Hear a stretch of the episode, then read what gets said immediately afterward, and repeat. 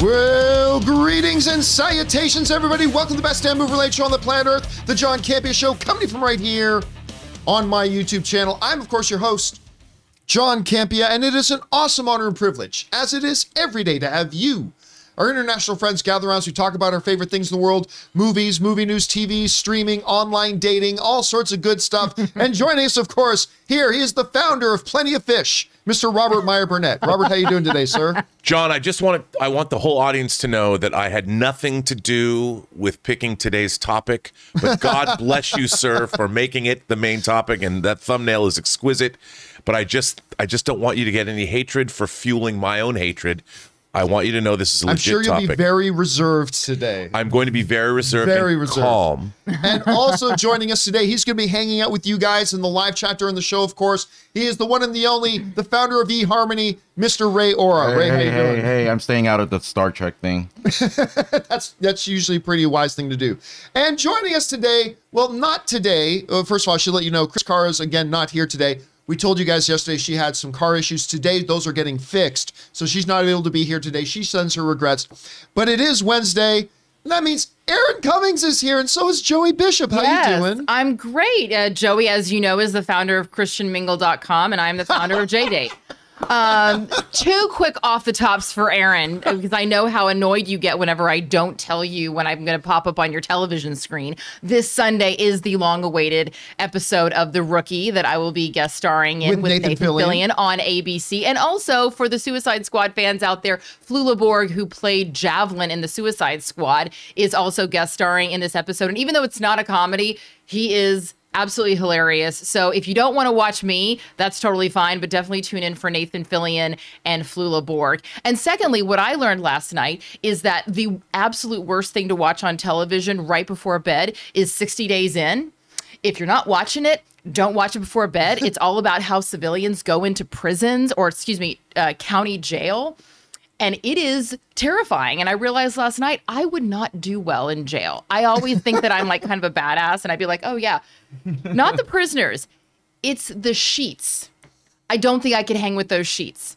Well, uh, we'll keep the prison sheets. So, and I, of course, am your host, John Campea, the founder of Only Farmers dot com. And it's mm. great to have wow. all you guys here today. So it's dating all around. Anyway, guys, it is great to have you here. And here's how today's show is going to go. We break the show up into two parts. In the first half of the show, we take some predetermined topics. Then in the second half of the show, we take your live comments and questions. Now, if you want to get in a live question, number one, you got to be watching live.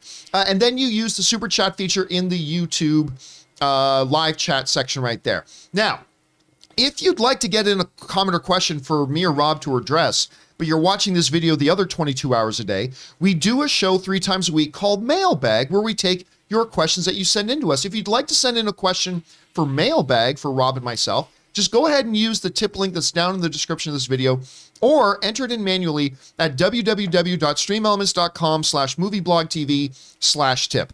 You'll be getting your comment or question on Mailbag if we deem your comment or question appropriate to be used on our show. And of course, you'll be supporting the channel at the same time. And all of us involved here at the John Campea Show, thank you guys so very much for your support. All right, guys. Let's now start getting into it, shall we? And we have a number of off the tops to start off with. And the off the top we're going to start off with here today is this. You guys will remember that, uh, oh, it's starting to feel like ages ago that they did announce finally, officially, that there is a Kraven the Hunter movie coming from Sony. For those of you who may not know, and I'm sure, sure most of you do, Kraven the Hunter is like, he's sometimes defined as an anti-hero, but he's often been associated with being a big foil of Spider-Man. He's also fought Black Panther and Venom, and he'll hunt anything. He is the great hunter. They also announced that Aaron Taylor Johnson, Kick-Ass himself, would be playing Kraven the Hunter, and a lot of us got really excited about that. Well, there hasn't been a lot of information since. We had a little something a couple of weeks ago, but now we have something else just came out. A new casting just got done, and that is that one of the stars of the show White Lotus, which a lot of people really like, Fred, and I hope I'm pronouncing his name right, Hechinger, is going to be playing Chameleon, who is, of course, the half-brother of Kraven the Hunter, at least in the comics. Whether they say he's his half-brother in this or not, we'll have to see. Now, in Spider-Man Far From Home, we had the chameleon character, but it was played by a completely different actor and all that kind of stuff, so it was kind of irrelevant. But this is what we've got here. This is coming to us from folks over at Deadline who write the following. Uh, Fred Hechinger has joined Sony Pictures' Kraven the Hunter, starring Aaron, Aaron Taylor Johnson in the title role. Although it's unconfirmed, sources say that Hechinger would be playing Chameleon, the brother of Kraven, in the movie. J C Chandor is directing the pick, with Avi Arad and Matt Tomlock producing. Art uh, Macram and Matt Holloway and Richard Wenk penned the script. So there we go. We got some actual real casting to talk about. This movie is apparently still actually happening in movie forward. Now, they got to get things moving fast, because as of right now, Kraven the Hunter, I believe, is scheduled to come out in January of next year. So we're eleven months away, less than eleven months away from when this movie is supposed to come out. So I expect over the next couple of weeks, we're going to start hearing a lot of news about this movie coming out and a lot more casting stuff. And I'm looking forward to it. Anyway, Rob, you hear about this, things are moving. I don't can't remember, like, where's your anticipation level right now for a Kraven? Is it something you're even looking forward to? Do you like Aaron Taylor Johnson? And what do you think about this new ed- newest edition? I, I love Aaron Taylor Johnson. You know, I, he was in a movie uh, Oliver Stone directed called Savages mm. that is based on the novel by Don Winslow. And I'm a huge Don Winslow fan, and I loved him. It's also it, got uh, John Carter, uh, yeah, Taylor Kitsch, Taylor Kitsch, yep. and Missus Ryan Reynolds. And it's got it's Blake got Lively, Blake, Blake Lively. It's got John Travolta, and it. it's a, got a great cast. I, I really like him, and I love the Kraven. The Kraven, the Kraven's Last Hunt storyline is one of my favorite Spider-Man storylines. I think this movie. I mean, look, like Venom, I could say it'd be great if they had Andrew Garfield playing Spider-Man, but I can't say that. I can't say that for every Sony Spider-Man product uh, project, but they, you know. If if it were up to me, I would do that. I can't wait for this. I think it's going to be great. I'm looking forward to it. Uh, I think it's crazy that we're getting a whole Spider-Verse of villains over from Sony. You know, we've got Venom and Carnage. We're getting Morbius. Now we're getting Kraven. I mean, what's not to love? Except Spider-Man isn't yet in any of these movies, but I hope that he will be. By the way, I should point out that this image I had behind you, I'll bring it up here again. This image we have up on screen here, this was, of course, the treasure of the fan community, Boss Logic. This was oh, Boss Logic yeah. who put together uh, a while ago an image of uh, Aaron Taylor Johnson as Kraven. Hey, listen, um, Aaron, as somebody who does not watch White Lotus myself, so oh. I, mean, I, I don't oh. watch the show. I'm not familiar with it. What? I, so I don't know much about Fred Hechinger. Should we be excited about this? Do you yes, like this move? What do you yes, think? Yes, yes. I mean, White Lotus, first of all, just put it in your queue. It's such a, it it, it has a slow burn at the beginning, because it's kind of one of those shows where you go, this is just weird, but I really like weird. Weird characters, weird story. I, I'm all, the weirder it is, the more I'm into it. And White Lotus is just weird from top to bottom, but it all, all of these, it's, all of the stories end up coming together in a really cool way, and you can read into it what you want, or you can just enjoy the ride. But Fred Hechinger really stood out to me. His performance is so nuanced and exciting, because you can't really tell from his performance initially if his character is supposed to be totally uh, neurotypical or perhaps not. He plays a very unique character in that um, we can't even tell whether he's neurotypical or he he's just simply um, a kid who's having trouble acclimating to his family. And what really comes out ultimately in the end is he is uh, a teenager who's just really looking for his place in the world, and the way that he paints this beautiful transformation of this character was so exciting to me to watch. And he has really, he has some great projects coming up. He has a project with Christian Bale coming out that he's in pre-production on. He has a Nicolas Cage movie, which is always exciting because, again, I like weird. Uh, this kid really has, sorry, excuse me, this young man really has a lot of cool things coming up. And his addition to the cast only excites me because it tells me, again, that, you know, Marvel is constantly seeking the hottest and most talented performers and people to work in these projects. And ultimately, when you're going after talent and not just a name, you know, it, it really speaks to the to what they're looking for. Well, and the thing, the great thing about Marvel is they do both. Yeah, they, exactly. They, they bring in great, wonderful talent that has no name. Then they bring in great name talent. And all this the time. Kid obviously is right about to burst, because people right. like me who loved him in White Lotus are already excited about it. But people like you who didn't see White Lotus are going to see him and go, oh, wow, this kid's really great. Let me go back and watch White Lotus to see more of the work he's done. Now, I thought I heard he appears in Pamela and Tommy. He is in well. Pam and Tommy. And I don't remember. I love Pam. I don't remember. Yeah, I can't watch it. Tom is watching it. It's it's really, it's... It's bonkers. It's no, you know what? It's actually, it makes me so angry, and it raises mm. my anxiety when I watch it. I'm just like, oh my God, my friend Paul Ben-Victor, who I'm seeing this weekend, plays the lawyer in Pam and Tommy. Oh, he's great. And I want, I'm going to see him. It's going to be so hard for me not to punch him in the face. I edited a movie that Paul Ben-Victor was oh, in. Oh, he's the best. That he probably never P P P wants to admit that he was in it, but... All right, guys, question is for you. Yeah. What do you think about this new? Well, first of all, we've got casting news for Kraven the Hunter. What do you think about it? Are you a fan of White Lotus? What do you think of the addition of Fred? Probably playing comedian. However you feel about it, jump down to the comments section below and let us know your thoughts. All right, guys. With that down, let's do another off the top, and that one is this. Don't know if you heard, but Spider-Man did pretty well at the box office. No. Not bad. Yeah, uh, okay. I think the second biggest all-time opening weekend, now like the third biggest domestic movie of all time. It made in the one point seven something billion dollars.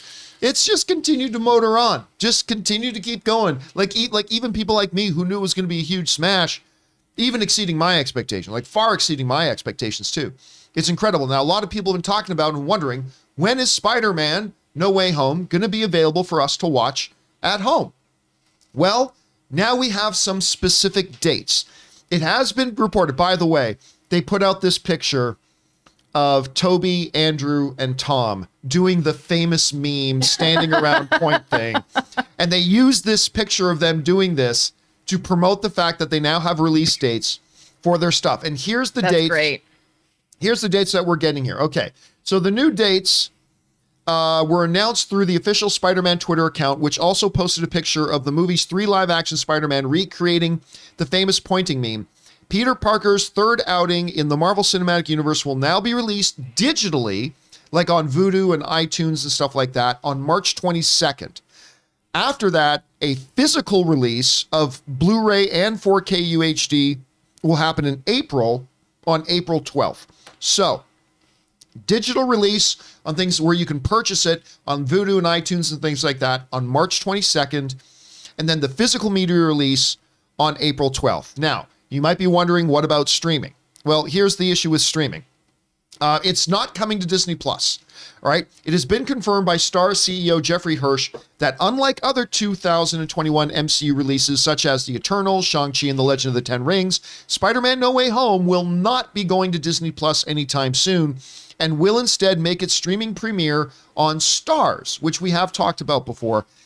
But they don't have a specific date for it yet. It's just that it's going to premiere on Starz sometime in the next six months, which I'm a little bit disappointed to hear, but it is coming as early as March.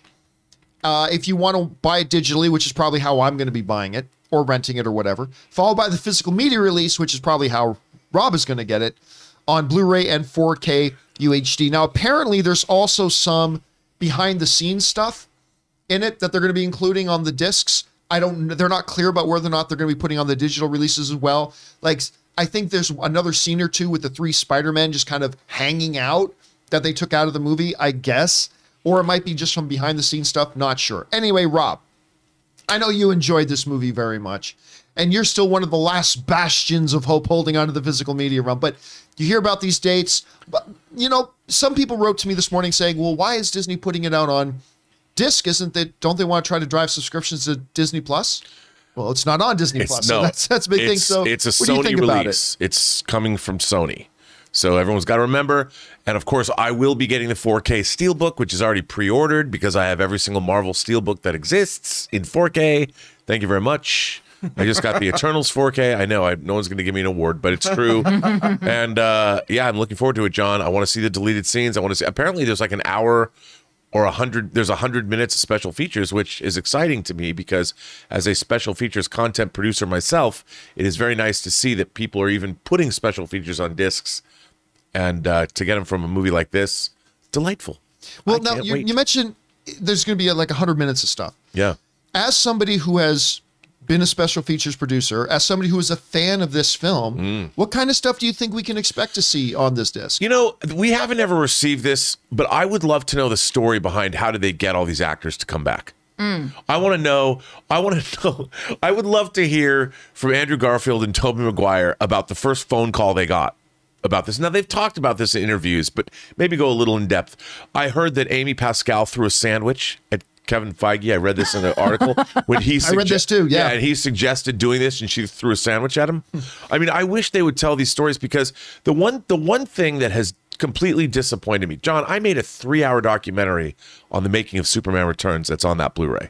Three hours. Wow. And I was on I was on location for a year shooting behind-the-scenes footage. The Marvel Cinematic Universe has really dropped the ball. They could have, like their movies, they could have been making an interconnected, mm-hmm. ongoing documentary, now over twenty-eight films, about how this whole process started, the thought Ooh, process behind it, yeah. how did it happen, the decisions that were made. And I really think that this is an opportunity that they've never availed themselves of. And of all the movies that are coming out today, like the Lord of the Rings box set that has ten hours of documentaries for each film, uh, I wish they had done that. And so the more we get about how these movies are made, the happier I am. So I'm hoping that with one hundred minutes, that's pretty good, you know, especially in this day and age. So I'm hoping we're going to get, and and to be fair, Disney Plus has been doing a pretty good job with their behind the scene, uh, the mm. uh, the assembled documentaries. Yes. They're pretty yeah. good, right? I was going to mention their assembled stuff. So They're good. I am hoping that's a sign that they are going to start including more behind the scenes stuff on the streaming uh, yeah, because platform as they well. could have done they could have done episode after episode after episode for the Marvel movies. There's twenty-eight Marvel movies now. That's at least, you could have done seasons worth of well, documentaries. Just look at the, the Mandalorian mm-hmm. stuff they did. They literally did like six episodes yeah. of just the filmmakers sitting around behind the scenes. By the way, you brought up Kevin Feige and uh, Amy Pascal. I was hearing from somebody's like, people think, you know, Amy and Kevin work together, and, and, and they do. It's just, you have no idea how much, like, how B F Fs they are. Like, apparently, like, Kevin Feige loves Amy Pascal. Like, I I, I, I never knew well, this. I didn't know this, but apparently, like, they have a fantastic relationship, and he loves working with her. I never knew that before. Remember, they he, if memory serves, he does have a producer credit on Spider-Man. The oh, original yeah. Spider-Man. Yeah, he, so they've worked together for twenty years. Yeah, a mm-hmm. very long time before he was running Marvel. Yeah, you don't work with someone that long if you don't actually like them as a person. It's real hard. It's real hard. Well, I've seen married couples married that long and not actually like the other person. So right, but they're probably not spending as much time together as Kevin Feige that's, and Amy that's Pascal. That's probably too. That's when she can throw a sandwich at him and get away with it. Yes, exactly. Not many people can. Anyway, you hear about this. Uh, are you and Tom going to be grabbing up uh, either? Let me ask you, though. You and Tom, Spider-Man now comes out. Do you grab a digital copy to have on your, on your, or do you grab a physical copy? Um, yeah, we're grabbing as few physical anything. I would, ra- I, I'm, I kind of want to just, I think at this point it would be easier for me to move out of my house than for me to actually deal with all of the crap we have. I'm in a massive crap purging stage right now. So no, we will not be accumulating any physical media um, of anything ever. Except foreign releases of movies that you're in, that like Bitch Slap. That's right. Well, you know Rob what? David provided by Dieter Bastian all the way from Saarbrücken, Deutschland. Yes, I, I do have a whole lovely collection of uh, Bitch Slap movies from Robert Meyer Burnett. Uh, and Dieter. And Dieter, and thank you, Dieter. But speaking of Bitch Slap, I'm actually glad that you brought that up because, you know, so when we did Bitch Slap, which if you're not familiar, which you probably aren't, that's okay. Um, super low budget, indie, fun film in the vein of Faster Pussycat Kill Kill that I did many, many years ago. And we did, we had a behind the scenes feature called uh, Behind Bitch Slap, Building a Better B Movie. And it is almost as zany and weird and just just wackadoodle as the movie itself is, but also incredibly entertaining. And what I don't understand is why more pro oh thank you there's yeah. an image from Bitch Slap. There I am in my gold dress, just kidding, that's Julia Voth. um I'm the redhead. Uh, so you know what I don't understand is why the behind the scenes isn't being capitalized more, because we yeah. have seen so many times, whether it's assembled or it's movies we loved on Netflix, you know, people are ravenous to hear how it all came together, to see, you know, what were the little things going on behind the scenes, especially if it's a project that people are passionate about. And you're absolutely right. If there had been this chronological tale being told about the evolution of Spider-Man, how invaluable. And I'm sure that that footage exists. You know, when I see special features, I love to see the physical transformations. I love to see the costume fittings, the iterations. Like, I would love to see how many different versions of the Spidey suit they went through before they oh, yeah. came to the final one. You know, different fittings. I remember when I worked on The Flash, um, uh, the gentleman who plays The Flash. Sorry, I'm having a... a Grant, Grant Gustin? Grant, yeah, Grant Gustin. They had a new outfit for him. And this poor guy, it was so tight in a in the crotch that it was so incredibly uncomfortable. And I was like, that would be a really great thing for behind the scenes, is that it was almost impossible for him to work comfortably. Because, and these are all just little things, is costume fittings, things that get annoyed, um, and they get annoying for actors, makeup, hair, interviews, all those things. I love these behind the scenes, and I would just love to see more of them. Me too. All right, guys. Well, the question is for you. Now we've got some dates for when you're going to be able to get your hands on Spider-Man No Way Home, whether you want it digitally, whether you want it a physical copy, whether you want to wait for it to be streaming. Now you know where it's coming on Starz. How are you guys going to pick it up? What kind of special features on these discs would you like to see included? Whatever your thoughts are, jump down to the comment section below and leave your thoughts there. Hey guys, we want to take a minute and thank the sponsor of today's video, the good folks at Keeps. Now look, you guys probably already know that two out of every three men will experience some form of hair loss by the time they're just thirty-five years old. Now that's where Keeps comes in, because Keeps has more five-star reviews than any of its competitors. That means the guys that use it love it. Keeps offers a simple, affordable, and stress-free way to keep your hair. It's also low cost. Treatments start as low as just ten dollars per month, and Keeps offers generic versions for the two F D A-approved medications to prevent hair loss. That means treatment plans are affordable, typically half the cost of pharmacy prices. Keeps has everything your hair needs, delivered straight to your door with discreet packaging and proven results. Remember, prevention is the key. Treatments can take four to six months to see results, so the sooner you act, the better. When it comes to your hair, save more, spend less with Keeps. So if you're ready to take action and prevent hair loss, go to Keeps, that's K E E P S dot com slash Campea to receive your first month of treatment for free. That's Keeps, K E E P S dot com slash Campea to get your first month free. Keeps dot com slash Campea. And thanks to the good folks at Keeps for being a sponsor of the John Campea Show. All right, let's now move on to another off the top, and that is this. You know, there has been a lot of talk recently about the Netflix Marvel shows, all the Defenders stuff, whether it's Daredevil, Jessica Jones, Punisher, Luke Cage, Iron Fist, whatever. Because, as you know, now in the M C U, we've got Charlie Cox playing uh, Matt Murdock, and we've got Vincent D'Onofrio playing Kingpin, and it's all there. So a lot of people are wondering more and more about what is going to be the future of these things. Now, we heard a little while ago that Netflix was going to be pulling those Marvel shows off the service. And a lot of us said, well, I guess we can assume that at some point they're going to end up on Disney Plus. Well, assume no longer. Netflix's Marvel shows are coming to Disney Plus in Canada. Yeah. In Canada. This comes just from the folks over at Screen Rant who write the following. Uh, Netflix's uh, former Marvel shows like Daredevil and Jessica Jones are officially releasing on Disney Plus in March.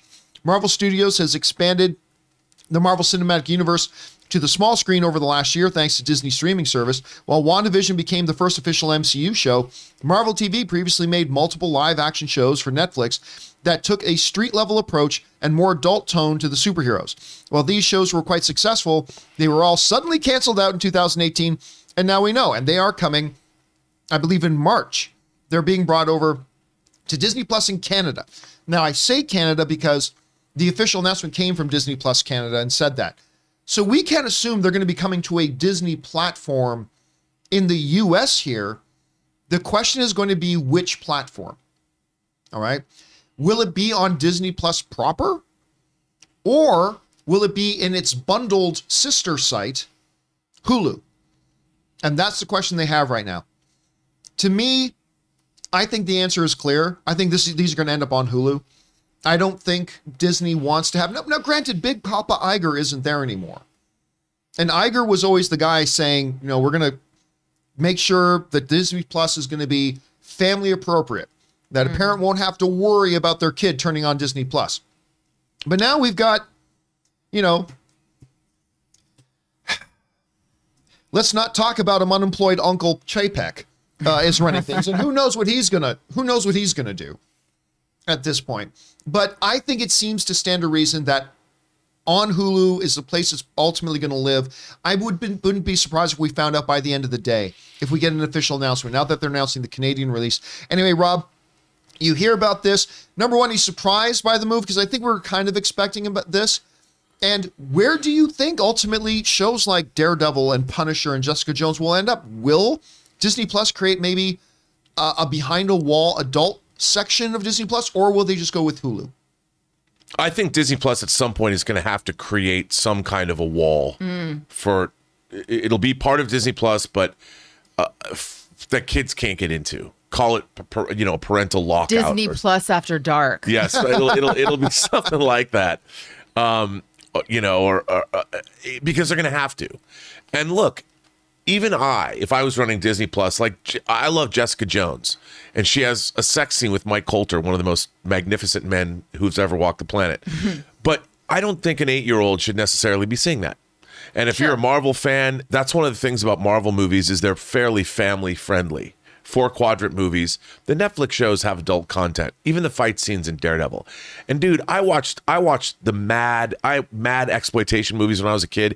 If I was a father to a son, I would never let him watch the things that I watched when I was young. Right. There's yeah, no way. For sure. There's no way. I mean, uh, it's things like Thriller, A Cruel Picture. My mom, my mom walked in on me watching I Spit on Your Grave once, and that didn't go well. She's like, what is this? I'm like, oh, Mom, it's a horror movie. And she's like, she walked away. But she so didn't I, turn it off. She just walked out. She couldn't do it. Like, she didn't, it, it blew her mind. She's like, it, it was, uh, it's a rape revenge film. It's not for kids. I was watching it. I was probably twelve. It wasn't good. Uh, I mean, it was cool when I was twelve, but it wasn't right. good with my mom. So I think it's important that Disney, I think it's going to be on Disney Plus, but behind a paywall or, yeah. or a, a, a parental wall. A parental wall. Yeah. Speaking of Disney Plus, pull your mic a little closer there. uh, speaking of Disney Plus, S R U Jan just reminded me, Free Guy is out today, that's, baby. That's right. Free About Guy to watch that out. After work. I'm I'm excited to watch that movie again, actually. But you you brought up the Mike Colter um, and oh, Jen, forget uh, Kristen Ritter Ritter's Kristen Ritter. sex scene they had in that. I remember because I think that might have been the first time we saw a sex scene between two invincible, superpowered, whatever. And they're, I just remember that they're going at it and they're damaging the walls and all that kind of stuff. Then they did something kind of similar to that in The that's Boys. The Boys. What's that? Yeah, that's a Sunday for me. Oh, yeah, that's just a, you know, we uh, no, but The Boys. But no, then The Boys did something similar, only they amped up even more destruction. You're right. I don't know how they do that on a and Disney And then recently Plus. In Peacemaker. Did John do- Cena... That first episode. The, the first episode of Peacemaker. John, oh, John Cena that's has right. with, yeah, the, with he's the butterfly. Not a superpowered, he's not a superpowered being, though. Oh, okay. okay. I think he's yeah. superpowered. I mean, yeah. hunka, hunka, burning man. Come True. on. True. I mean, he definitely has powers that the average man does not. I'll, which, I'll give him that. Tom told me that John Cena would never date me. I that's was really offended. Thing. That yeah. might be defensive. He thing. was like, John Cena would never date you. And I was like, what are you talking about? And he goes, I mean... You're, he'd think you're hot, but you're way too mean. He would never put up with your. You don't have to date you. You, you found a J date. You can mean. get whatever date you want. That's true. I found a J date. That's All right. right. On to on to back to the topic. Well, well, I mean, actually, let's go over to you on this because mm-hmm. um, you see this. Where do you think now that we know the Netflix stuff is coming? Canada is getting on Disney Plus, so it's going to be coming to the Disney platform for sure. Disney Plus or Hulu, where do you put it? Disney Plus After Dark, man. I think that that's the way to, I mean, remember Nick at Night? I mean, even though Nick at Night was not necessarily showing Jessica Jones sex scenes, it was, um, I, I do think that there has, that there's going to be a, some sort of uh, veer off to the right for parents who want to be able to watch these more adult-themed um, programs that are still in the Marvel universe, and and I and I want to see them all in one place. I don't want to have to go hunting through various streaming services to figure out yeah. where they are. They're, they're all gonna. I want them to be parked in one location. And as a parent, um, you know, I want to be able to go, all right, we're gonna be able to put the kid in front of the television and have you know him watching Disney um, once we start allowing screens, and and not worry that all of a sudden a pair of boobs are going to pop up, or someone's going to be, you know, get beheaded all of a sudden. Um, until he's twelve, of course, and then until he's twelve, until yeah. he, and then it'll be completely appropriate programming. Absolutely. But yeah, I I, I like Uncle the. Bob will hook him up. Yeah, you will. I like the idea of a Disney Plus After Dark uh, that just allows parents the ability to watch all of their favorite uh, Marvel and Disney projects that are, you know, geared towards a more sadistic audience. Because there Excuse are me, adult. Sadist, there are in international markets. There are there are markets where have they have Disney Plus that then have a section to it that will contain that stuff. See, in North America, it's well, at least in the United States, it's different. They have Hulu for that stuff. So, but I don't why know, do in they Canada is it, it does because can, does Canada not have Hulu? No. Hulu is not in Canada. Canadians are more mature than we are. Right, but that's the thing is, are are are they not? Is Disney Plus not concerned about little eight-year-old Canadian kids watching? But I don't know if it's in Canada, if it's the same as it is in some of the other markets, where maybe in Canada they have like a star section that is that is locked off, uh, a Disney Plus After Dark, like you're suggesting. So I don't know if they'll implement that in the U S or not. But if they don't make a change, I would say it needs to go to Hulu. I mean, I think that's where it just makes the most sense for it to line up, but we'll see. Question is for you guys. What do you think about this? If you're in charge over there, over at Disney, and you know you're about to get the Netflix Marvel stuff, where do you put it? Do you put it on Disney Plus and kind of risk the relationship with the families, but you're trying to expand? Or do you put onto Hulu, which is another platform you got that does have a lot of adult, more stuff like that? What do you guys do? Whatever you think, jump down to the comment section below and let us know your thoughts. All right, guys. With that down, let's move into another off the top here, shall we? And that one is this. Wow, did it hit the fan yesterday when news came out that the Academy Awards were going to be taking eight categories and awarding them before the show starts, that they would actually start the ceremony one hour early, and then they would cover these eight categories during that one hour ceremony, and then start the live show after those eight categories were presented. And then during the live broadcast, they would edit in and show the acceptance speeches and, and things like that of the people who'd won the hour before. This comes to us from Variety, who writes the following. Several major Academy Awards will not be presented on air during this year's Oscars in an effort to present a more streamlined and television-friendly broadcast. Eight honors will instead be awarded during off-air parts of the show and then edited into the telecast, Variety has confirmed. The Oscars recognized twenty-three categories in total, but the show has been criticized for being long-winded and its ratings have struggled in recent years. Now, struggled, true. Other than any sporting event, it's still the number one televised event of the year, bigger than anything, but still they've been dropping. The awards that will be handed out earlier in the ceremony are for documentary short, film editing, makeup and hairstyling, original score, production de- design, animated short, live action short, and sound. So those are the eight categories that will be given out prior to the live event starting. And I'm going to take the uh, unpopular position on this. It's about damn time. I have been saying for years that they need to move some of these categories off of the main show, because quite frankly, the ceremony is for the artists. The show is for the audience. And these shows are too long. Now, I, I've said a lot of things over the years about different things I, I think they should do, and some of which they've done. I always thought it was ridiculous that the Best Director category gets three minutes of screen time to announce the nominees, announce the winner, bring up the thing, three minutes.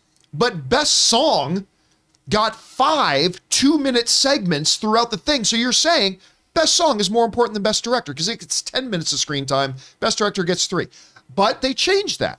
They started making, now there's an amalgamation, a, a collage of the musical numbers that they fit into one thing, and I like that. They've started to cut down on some other things. And the reality is this.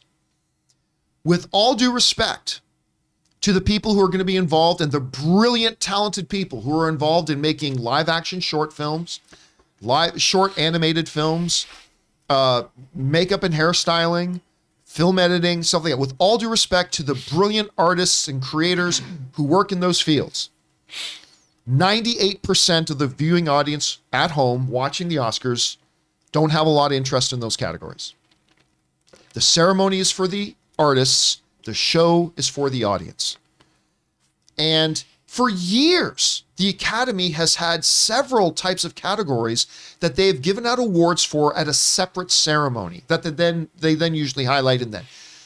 And I don't. If it's and I think it'd be dangerous to get into the game. Well, this category is more important. These people are more important than these people, and they, whatever. I think it's a matter that you just got to sit down and say, what categories are the audience really most interested in? These are the ones we televise. But I also think it's important to keep in mind here that they're not just throwing them out. They're still going to be getting their awards, they're getting their Oscars, and their acceptance speeches, or at least a version of them, are going to be played during the show. It's just going to be saving them time by cutting out a lot of the fluff in between. The thirty seconds it takes them to go stand up from their seats and go, oh my God, oh my God, and thank the person beside them here, person beside them there, take thirty seconds to walk. Just cut all that shit out. We don't need it. You need to shorten the show. And I will be the unpopular lone voice in the wilderness, the sound voice of reason, and say again, it is about damn time. I think this is a good move. And listen, we may watch the Oscars and realize, woo, that didn't work. We, we may. I, who have been very, very critical of the Academy Board the last couple of years, extremely critical of the Academy Board, I think this is absolutely something they should do and try. And if it doesn't work, it doesn't work. And they make more adjustments next year, but they needed to make a change, and the needs of the many outweigh the needs of the few or the one. Time to do this. Rob, I know you disagree, at least to a degree, you, you disagree, but what do you think about this overall? We take a deep breath. Okay, here's the thing. Totally agree with what you said, that the show is for the audience, the awards are for the people being awarded. The artists, yeah. The fact is, though, that this is the Oscars. It is the most prestigious award show that the motion picture industry has. And what they've done is they're now segregating parts of that art form. They've done it for years. Well, but the actual craft going in, like they've had science and technical awards that are given out and and those kinds of things, but to take away things like film editing, mm. score, production design, these are things you actually see, production design especially, you see it yeah, on camera. Absolutely. And I'm just saying that, you know, these people are just as important as anyone else. And I feel that I get it. I totally understand what you're saying. The show's too long. Why we have to watch these variety numbers, I've never understood that. But I think this there's a there's a bigger trend here at work. And the Academy needs to make money to pay for their museum. I totally understand all that. But at the end of the day, we are honoring the craft of motion pictures. And what the Academy is doing, remember, their own constituency votes. Editors vote for editorial. Production designers yeah. vote for production design. And what you're doing, what you're saying to the public as well, is these disciplines are somehow less important than, say, the actors. You know, and this is about the craft of movie making. It's not, it shouldn't be star effing, which is what this is. They're trying to make it. And I, and I feel that, like everything in our country, the United States, we want to we want to dumb everything down. And there's, I think there's a, there's a bias here that if we have to like, oh, if we actually have to learn like a technical category is somehow less, I just want to see Nicole Kidman's dress. Mm-hmm. And I'm like, for the Oscars, and I do too, because I love Nicole Kidman. So I'm not going to say that I've, she's a redhead. I've been watching her since Dead Calm. I love Nicole Kidman. And that's great. That's why I watch the pre-show. But I do, I, as somebody who's a film editor myself and who has admired craftspeople, I want that to be a part of it as well. And I, I hate, it's like everything. We want it, we want it quick and fast. I don't care if the Oscars are ten hours long, I'd watch them. So would you. Um, we need, we can't stop celebrating the academic foundational crafts of our society. We can't, just because it's not Insta-friendly or can't put it on TikTok, it's important that we still honor these things to remember them. I, I, I don't disagree, and they're not taking the categories I, away. I, I know they're not. I they know are still not. giving them their Oscars. They're still going to get some screen time. To me, this kind of reminds How me How do like, you tell your spouse that you're not going to be live accepting your award when you've been editing a movie for a year? Who cares? And you're like, honey. Who cares? Like, the, the, you know what this reminds me of? This reminds me of when we were in, in uh, elementary school, and they would call a school assembly, and they would have some ridiculous stuff that none of us cared about. Announcements, like, announcements, and, and I feel like it's just telling the audience, no, I know you don't care about this, but you sit there and you watch this. Let's be honest. The audience is going to tune out anyway. And again, I would feel differently if they just eliminated those categories. And they said, these categories are no longer right. categories of the Academy Award. We're not recognizing these things. But they are. But we're just going to get a streamlined version of getting. They're, they're going to announce the winners on the, on the show. We're going to see the winners announced. We're going to see them get their Oscars. But they're you, going to give a speech. But John Williams, you're telling John Williams he's not important enough. His category is not important enough. I started listening to film music when I was ten because of the soundtrack to Star Wars. I don't disagree. But the thing is, it's not about who's important. It's about what is the audience tuning in to watch. I know. I know. I, I, the and, audience is tuning in to watch cat videos on TikTok. Like, I mean, I, I, I'm sorry, Rob, please continue. No, no, I'm with you. Please. I was, I, I'm there for what you were just, please continue on. Like, honestly, I, I like, I, I hate to, I don't want to live in a world where an institution, whether it's the Academy Awards or any other, you know, institution, has to change at the, so much at the whims. I mean, obviously, we want to be able to listen to what the audience is saying and to pivot and turn and to change things. I do like the fact that, you know, instead of having an entire song number, which they were doing for the purpose of entertainment, it wasn't because best song was so much more important. It was because they went, oh, this will be a nice break for all the actors and, you know, all the lushes to go out to the lobby and get boozed up, and for the audience to see a live performance from Adele or from Billie Eilish or whoever. Um, you know, it was for the purpose of entertainment. It wasn't because it was more important. Now they realize audiences don't really need to see the entire performance and don't really care. So let's just make a medley and the audience will be fine. I understand the pivoting and the, uh, you know, changing of that. But, and maybe I'm partial because I do work so closely with makeup artists and hairstylists. That category in particular really stings. And um, because I see that the makeup artists and the hairstylists are usually the first ones arriving on set and the last ones to leave, and they are putting up with actors' bullshit, and they are managing different personalities. Their jobs are really, really hard. One of the most and important hires on any production is your hair and makeup people. Absolutely. I mean, you want an actor to be in a real bad mood, make sure that they're getting their makeup done by an asshole. Like, that's that's going to really, that's going to detract your, there's, it's so much more than just Just, let me slap some mascara on someone. It's creating a character. And that's a really important ca- category, as well as all of these are. And I, I don't understand also how just how logistically it's going to work. So every year for the past twenty years that I've been in Los Angeles, twenty plus years, my industry friends, I have a small little group, and we always get together hours before the program starts, and we watch the lead up on the red carpet. We flip back Nicole and forth. Nicole Kidman's dress. Nicole Kidman's watch dress. Watch the dresses. Exactly. Who, who's wearing what? Who's wearing what? We watch. We flip back and forth from E to the live, blah, blah, blah, and then we roll right into the show. So I don't understand. Is are they going to do the red carpet, and then all of a sudden there's going to be an hour hiatus? Like, what's happening during that hour that the you know, non-important categories are getting their awards? You know, what's going to be... People airing? won't have shown up yet. That's when they'll give you, right, you know, be half-full. I think that yeah. we're, we're, we're, we're missing the fact that a lot of people tune into the pre-show, which is why five different networks cover it. Yeah, it'll probably be delayed. So you'll probably see the, the red carpet and the arrivals, and they'll roll right into the live thing.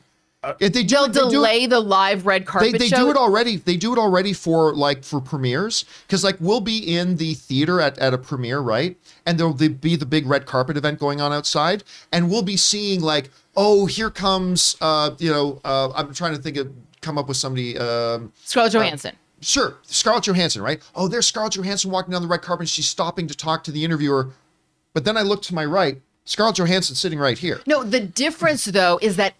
When it, if we're just going to talk about the fashion, the number one event for designers is the Academy Awards. They don't care what Scarlett Johansson's wearing, you know, to the most recent premiere of, you know, Black Widow. They care what she's wearing on the red carpet of the Oscars, because that is what catapults the entire industry. And the planet scene. But here, here's the thing. You know what this reminds me of? This is the same discussion I heard when I remember back at A M C Movie Talk, and we did a big thing on this with the trend that started with movies all used to have opening credits. They always used to have the big opening credits. ninety-nine percent of movies no longer have opening credits. And remember, we were discussing that, and there were all these people saying, this is an insult to the people who make these films and blah, blah, blah, blah, and all that kind of stuff. But the audience doesn't care about opening credits. They don't care about opening Unless credits. Unless they're cool. And it's not a slap of disrespect to the people who did have their names come. Yeah, because every once in a while you get some, like Superman. You or or like damn a cool, Girl with the Dragon Tattoo things. Or Seven. Or yeah, okay, yeah, but hold on. Like right. The ESPYs are, are, are um, shown on A B C. Does the audience care about best jockey, best bowler? I'm sure that if you're a jockey, you care about that. I'm sure if you're a bowler, again, you, you care about that. But they still have those categories. Getting, you're arguing this like they're getting rid of the categories, and they're not. No, but they I are think... still there. They're still a part. Of, again, it reminds me. This was the exact same argument that was had with the opening credits of movies, and now everybody loves the fact that they I... don't have them. It also reminds me of the fact about. When they, when the whole discussion was coming about, when theaters in North America were finally making the transition to pre-assigned seating, and there's so many people said, no, no, I, I that you, you're disrespecting people who want to go there and get in line to be. It's like, but now we have it, and we can't imagine being without it. Again, I would totally be on your side if this, if they were literally the way you guys are acting, they were getting rid of the categories altogether, but or not letting them have their screen time. They are. They're just doing it in such a way that it's going to make it quicker. You're still going to see the person accepting their award. I don't understand what the big deal is. I, I have a question. Right. I have a question.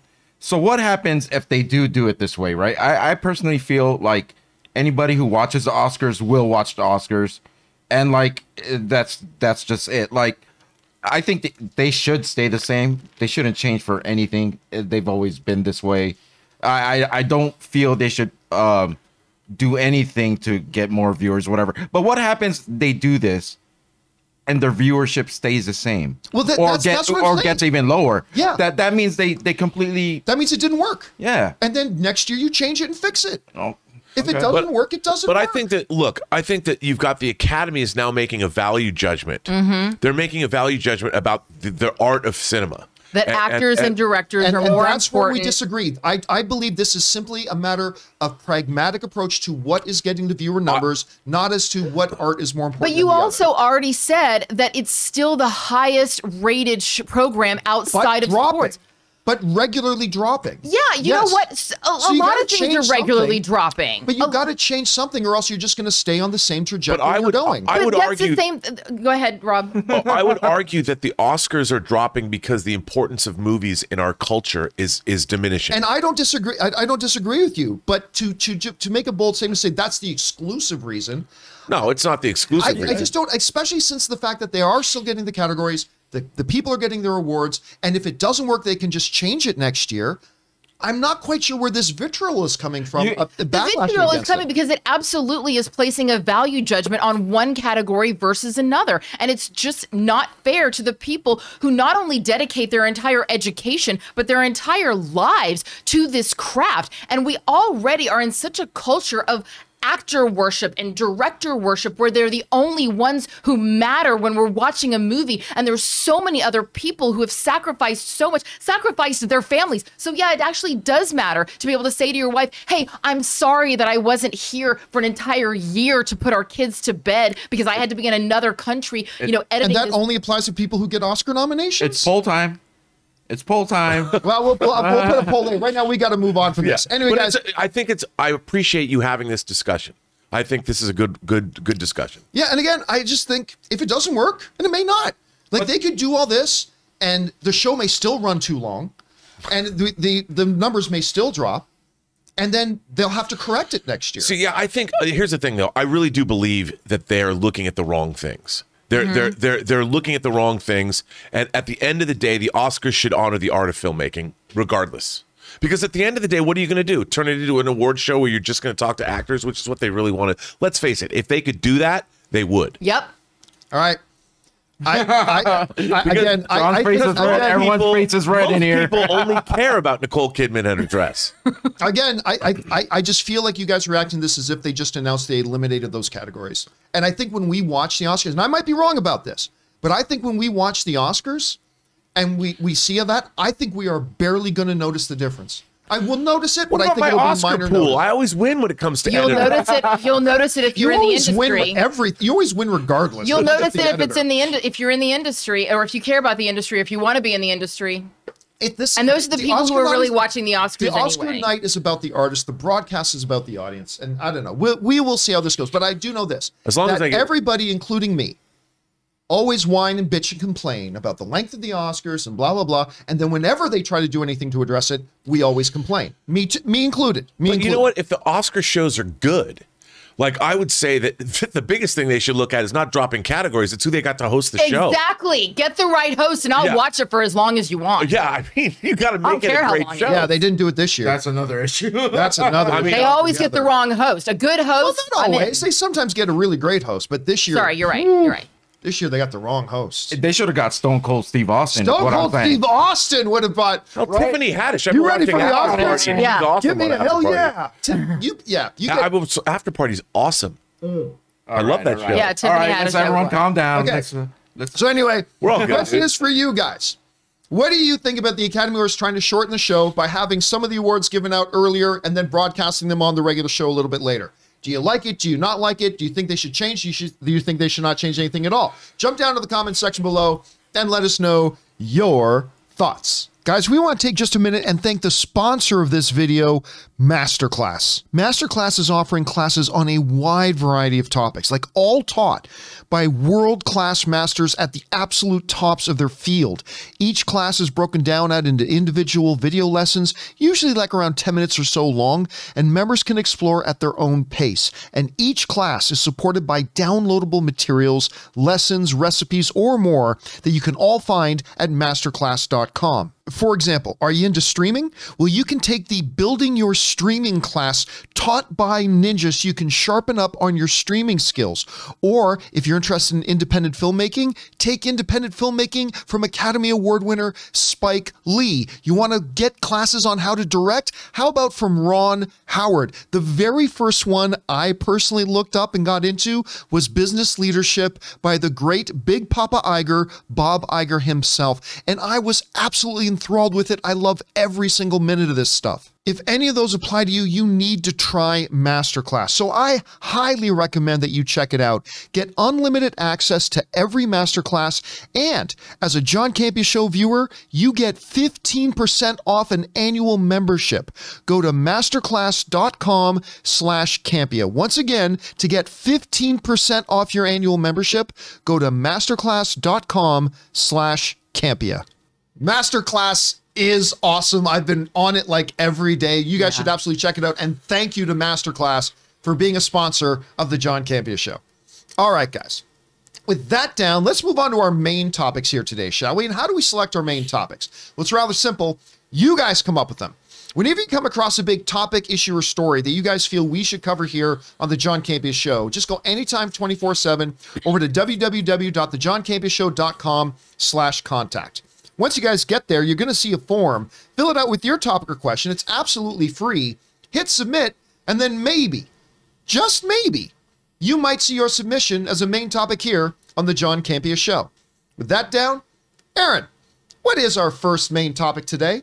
This comes to us from Mister Mister. Hey, John and team. Greetings from Australia. Good day, Mister Mister. Very little is known about the upcoming Blade film, and I actually got to the point where I was wondering if it was still going to be made. I don't know if this is much, but Aaron Pierre has now joined the movie, but his role is currently unknown. What are your thoughts on this, and how do you feel about where Blade movie, where the Blade movie is currently standing? Thanks, and bring on the filthy. All right, thanks a lot for sending that in, Mister Mister. And look, I mean, Blade is kind of like becoming the new Black Adam, where seventeen years ago, Dwayne The Rock Johnson stood on a stage and announced the world, I'm going to be Black Adam. Then we waited and we waited and we waited and waited. And then finally something came out. We, like now it's coming. We got the official news. I think it actually went into production and things started to come out, which was great. It was not as long ago, but it was years ago now. that mm. Kevin Feige was on the stage and pulled a little bit of an Apple keynote and said, there's one more thing. And they bring out two-time, two-time Academy Award winner Mahershala Ali. And he was going to be Blade. And everybody went bonkers. You got a two-time Academy. Aaron was mentioning earlier, they bring in some great unknown talent, but they also bring in the big heavyweight known talent. And they got Mahershala Ali to come out and announce he was going to be Blade, which was incredible. And then silence. Nothing. And after a year and a half, people started wondering, look, is this thing still happening? Then we started to hear some things about, oh, a new writer has come on to clean up something, or this happened and that happened. So we, we started to hear that there was still a pulse. And then the most major sign of life came with the Eternals. When at the end post-credit scene in Eternals, you've got Jon Snow in there opening up the sword, and then you hear the voice off screen, which they then later did confirm was Mahershala Ali as Blade talking to the Black Knight. So there, okay, so it's alive. But even since then, we've heard nothing. Well, we have heard nothing no longer, as just like with Kraven the Hunter, we now have got some official casting news. This comes to us from the folks at Deadline, who write the following. Krypton alum Aaron Pierre is set to co-star opposite Mahershala Ali in Marvel's new Blade picture, starring Ali as the iconic vampire hunter. It is unknown who Pierre will be playing in the film. Marvel had no comment. Delroy Lindo, which is also awesome, mm-hmm. uh, is also on board, with the Bassam Tariq set to direct. Uh, Stacey Osei-Kuffour penning the script, with Marvel Studios president Kevin Feige producing. While it is unknown who Pierre will be playing, the role itself was one of the more highly coveted parts in Hollywood. Disney already is high on Pierre, tapping him to voice the role of Mufasa in the upcoming Lion King prequel directed by Barry Jenkins. On top of that, Pierre already had a busy year with key roles in M. Night Shyamalan's Old and Jenkins' Amazon event series, The Underground Railroad. And that again comes to us from Deadline. I saw him in Old. I am most familiar with him in Krypton. Krypton was a nice little show, actually. Yeah. Like, it wasn't great. It wasn't must-see T V. But what could have been a really bad off-the-rails show actually turned out to be kind of okay. And, I, and Underground I, Railroad's really good, mm-hmm. too. Underground Railroad, he's also got a lot of attention for. And so now we've got word he's playing this. Now, our operating theory, although there's a lot of different ideas out there, is that Delroy Lindo is going to be playing Whistler.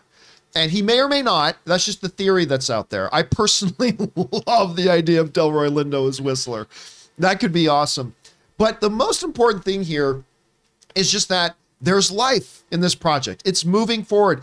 I still don't know a lot about when or where. I still kind of wish we knew more at this point. But anyway, Rob, you hear about the casting in this Blade. What do you think about the casting of Pierre to be in it? Do you have any theories who he might be playing? And where's your excitement level right now for Blade as a whole? I honestly have no idea who he's going to be playing, and I, I wouldn't care to speculate, because I have no idea what direction they're going to take. Which, like, iteration of Blade is this going to be? I don't know. Um, it was interesting that they chose to introduce Blade in Eternals and go along those lines, because there's a really... If you're going to look at the Black Knight and that cursed Blade, there's a lot. They could go into the Marvel Knights, or they could... You know, you could see their supernatural characters team up. I don't. I, I, I. Moon Knight could be involved. I can't wait, dude. I'll tell you what. I was sitting beside, because I believe I brought you. I believe you came with me to your first sc- viewing of Eternals. I think I yes. took you to a screening, yes. right? Yes, you did. And I remember we were sitting through the credits, and you were you were kind of saying before the credit came, I think we're going to see Black Knight. I think we're going to see Black Knight. And then the scene happened. You're like, did Blade just talk to Black Knight? And I said, I uh, think dude, it I, was. I, I, I, I, Yeah, so I, I'm I'm so I love Blade. I love the character Blade. You know, uh, I Tomb of Dracula, I, I all that stuff. I love it all. So, but I don't. And the, the casting. First of all, Delroy Lindo, dude. I could listen to that guy read the phone book. Mm, I yeah. love Delroy Lindo. I mean, you know, I, I was watching. He carried the Five Bloods. He oh, was yeah. so good in that. I I'm was surprised watching to get an Academy Award nomination. Yeah, I know. I was watching The Devil's Advocate, which is a much better movie than people give it credit for. The movie's awesome. Al Wait, Pacino is Delroy Lindo in that? He is. He's in that. He's like he's. I don't remember him in it he's, either. He's like they're defending him. He's like a, a. He's like he practices Santeria or something, and they're defending him as for so he can practice his own religion. And Al Pacino oh. gives oh Keanu Reeves gosh, that case. I have no idea. Yeah, yeah. He's he's all Delroy Lindo just classes up the yeah, joint. Yeah, yeah. I'd put him in everything, um, but so I don't know, and I'm I'm here for this. I I can't wait to see it. It's about time because Marvel is going to be butting up now with, I think, Multiverse of Madness. We already have seen the Darkhold in WandaVision, you know, so, and they've got Agnes, Agatha Harkness. So the supernatural is about to burst through the Marvel universe in a big way, and Blade is going to lead the way. And I, I mean, they've already done it with a number of different things. So anyway, I'm happy about this casting. Think it's going to be great. Bring it on. Aaron, you're hearing about uh, Aaron Pierre joining now the film.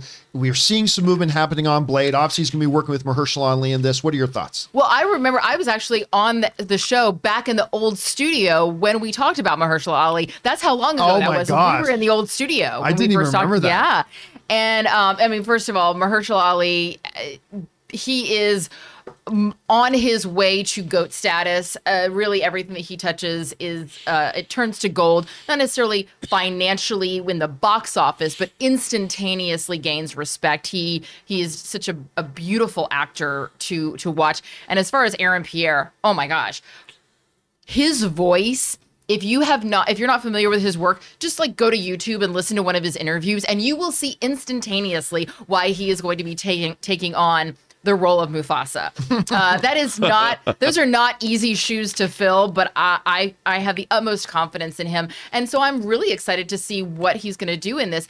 As far as the film itself, there's some powerful people coming on board this that have a strong talent behind them. I mean, just the writer, Stacey Osei, uh, Kuffour, I, I'm not sure how to pronounce her name. I apologize. You know, she worked. She worked on The Watchmen. She worked on The Morning Show. On you know, started on Pen One Five. Is it Pen One Five or Penis? It's Penis. It's Penis. it's That's penis. What I always thought, but I think it's supposed to be Pen One.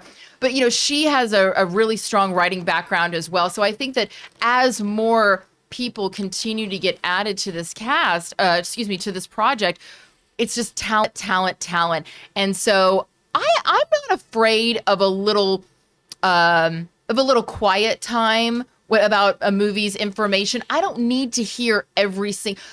Give me the behind the scenes in the special features D V D. Don't give me the behind the scenes leading up to it. I like to be surprised. And so I'm okay with them keeping things under wraps and us kind of forgetting about the movie, because then when it's time to market it, they're going to give us a big push. I don't like talking about a movie for three years before you finally see it. Agreed. I'll, I'll tell you what, I am as boringly vanilla heterosexual as they come. Pierre's a handsome man. Oh yeah, oh yeah. That that is. That's a good looking person right he's there. He's looking. It's a good looking human. He's looking into my soul right now. I, I feel. I don't know. I'm, I'm feeling something. It's, it's like he, It's like he's like. Did, John, did you fart? That's what it's, also, that is definitely not what I'm getting. He's either looking into your soul or he's wondering if you just farted. Yes, one or two. Anyway, guys, question is for you. What do you think about this? We finally got some movement here, some official movement going on on Blade. Do you like the addition? Do you like the casting? Who do you think he might be playing? Whatever you guys are thinking, jump down to the comment section below and let us know your thoughts. Okay, guys, with that down, let's move on to main topic number two, shall we? Aaron, what is our second main topic today? Adi Dobrea says, hello from Romanian John from Romania, John and crew. Oh, wow. I am a huge Christopher Nolan fan. Inception changed my life and Tenet changed it again. So when I saw that we have the first picture with Cillian Murphy as Oppenheimer, I got excited. What do you think about this picture and what do you expect from this movie? All right. Thanks a lot for saying that, in. And listen, we all got pretty excited when we found out, well, number one, that Christopher Nolan was getting ready to embark on his new project, whatever it was going to be. Then we got excited again when we found out it was Oppenheimer. Story about the guy who helped develop the atomic bomb and then, you know, his, his struggles with the government at that point. It was like, this is a fascinating topic, a little bit outside of Nolan's normal wheelhouse, um, which is also exciting. But then we got excited again when we found out Murphy was going to be playing the lead role. And yeah, first image got released. And look, I It's a still image, means nothing. This could be the best or the worst movie ever made, and this one image doesn't tell us that. I got a little bit of Smoking Man vibes from the X-Files yeah. when I oh, looked yeah. at it a bit there, but I don't care. There's something about the way he slimmed his face out there. Mm. There's there's there's like a coldness in the eyes as well. The it screams the era. Mm-hmm. It just looks really good to me. Anyway, this comes just from the folks at the Hollywood Reporter, who said the following: uh, Cillian Murphy is one of the fathers of the atop is playing one of the fathers of the atomic bomb in the first look at Oppenheimer, Christopher Nolan's biopic of J. Robert Oppenheimer. The Universal feature, which has started production in New Mexico, has also added. Listen to this cast, guys. Wow. Has also added Kenneth Branagh to the call sheet, along with actor uh, Michael Angar. Angarano, I'm sure I'm mispronouncing that. The star-studded cast also includes Robert Downey Junior, Matt Damon, Emily Blunt, Florence Pugh, Rami Malek, Benny Safdie, Josh Harnett, Dane DeHaan, I love Dane DeHaan, Jack Quaid, who's becoming bigger and bigger all the time, Matthew Modine, Alden Ehrenreich, Solo, Han Solo is back, Alden Ehrenreich, and David, gonna pronounce, mispronounce his last name, uh, Krumholtz. Uh, Murphy will portray Oppenheimer, one of the fathers of the atomic bomb during the Second World War, who later found his loyalty to the United States questioned by hawkish government officials. This is the kind of movie that I'm a sucker for, these oh, types yeah. of stories. What was the one with Bryan Cranston where he was the screenwriter who got blacklisted? Oh, yeah, that was... I, oh. And it was, it was his name. It was his, it was his last name. Yeah, uh, yeah, and I can't, I can't remember now. Oh, God, it's on the tip of my tongue. But these kinds of things. Also, the, the recent... Trumbo. Tr- yeah, Dalton Trumbo, yeah. Also, the recent um, uh, Meet the Ricardos kind mm. of had a little bit of this yep. in it, too. I love these kinds of stories with one of the most ridiculous... This and Don't Look Up, the casts, mm. like just ridiculously high-caliber casts. The image looks great. I'm getting more and more excited about this. Anyway, Aaron, you had a chance to see the image. What do you think right now about the project as a whole, the cast, the picture we're seeing? How are you feeling about this? Well, first of all, uh, Cillian Murphy, excuse me for butchering his name earlier. Uh, Cillian Murphy, ever since he was Scarecrow, he has scare. Um, I'm, yeah. yeah, okay. Yeah. He, he has struck fear through my body with a simple look. And in the same way that sharp objects was probably uh, was probably the best interpretation or pr- uh, portrayal of Munchausen syndrome by proxy. I believe that his portrayal of P T S D in the character of Tommy Shelby on Peaky Blinders is probably the best uh, the the best uh, portrayal of what P T S D actually is and the many, many ups and downs that people experiencing P T S D for whatever reason. I mean, it was so incredible, his performance. He has never, no, he's never done a project that I haven't been completely blown away by. He has excellent taste in his uh, projects, and he's always brilliant in everything that he does. This, to me, is already screaming Oscar campaign. I mean, there's no way that it's not going to be one of the front runners. If this does not, I, I'm saying this, and you know that my big thing is always story, story, story. It's never about who's in the cast. But already what I'm hearing from all of this, I cannot imagine that it's not going to be something that we're going to be talking about when we talk about Best Picture for twenty twenty-three. Yep. Look, even in some of his problematic stuff, like let's look at Tenet for a second. Story and script is never the weakness. Sometimes right. he goes a little bit like a little bit too, but like he Nolan always de- delivers either himself or the people he's working with. Story is always cornerstone. Yeah. And when you look at casts like this, you realize, well, yeah, of course these guys want to work with Christopher Nolan, but you know they all took a look at the script and everything first. Mm-hmm. And they were like, yeah. And of course, Murphy has worked with Nolan before, obviously in Batman Begins. Uh, he was in another one of the Batman films. He was in Dunkirk. Uh, I think he appeared in one other, too. So he's become one of Nolan's regulars. So this is really well, and exciting. Also, to that point, when you talk about the people who go, oh, I want to work with Christopher Nolan, there's a lot of big names in this. Yeah. Any one of them would, would have been like, well, if I'm going to do a Christopher Nolan film, I want to star in it. Yeah. And none of them are the star.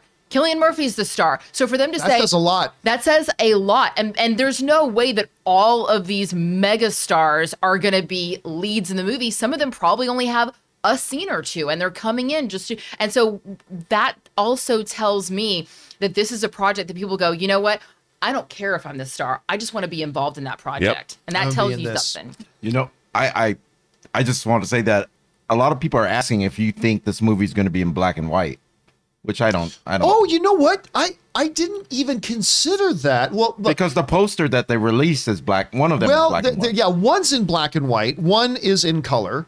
Uh, the still image is in black and white. I'm going to guess that if the movie was, and I'm just guessing here because I think that's a great question to ask. My guess is if the poster is in color, the movie will be in color.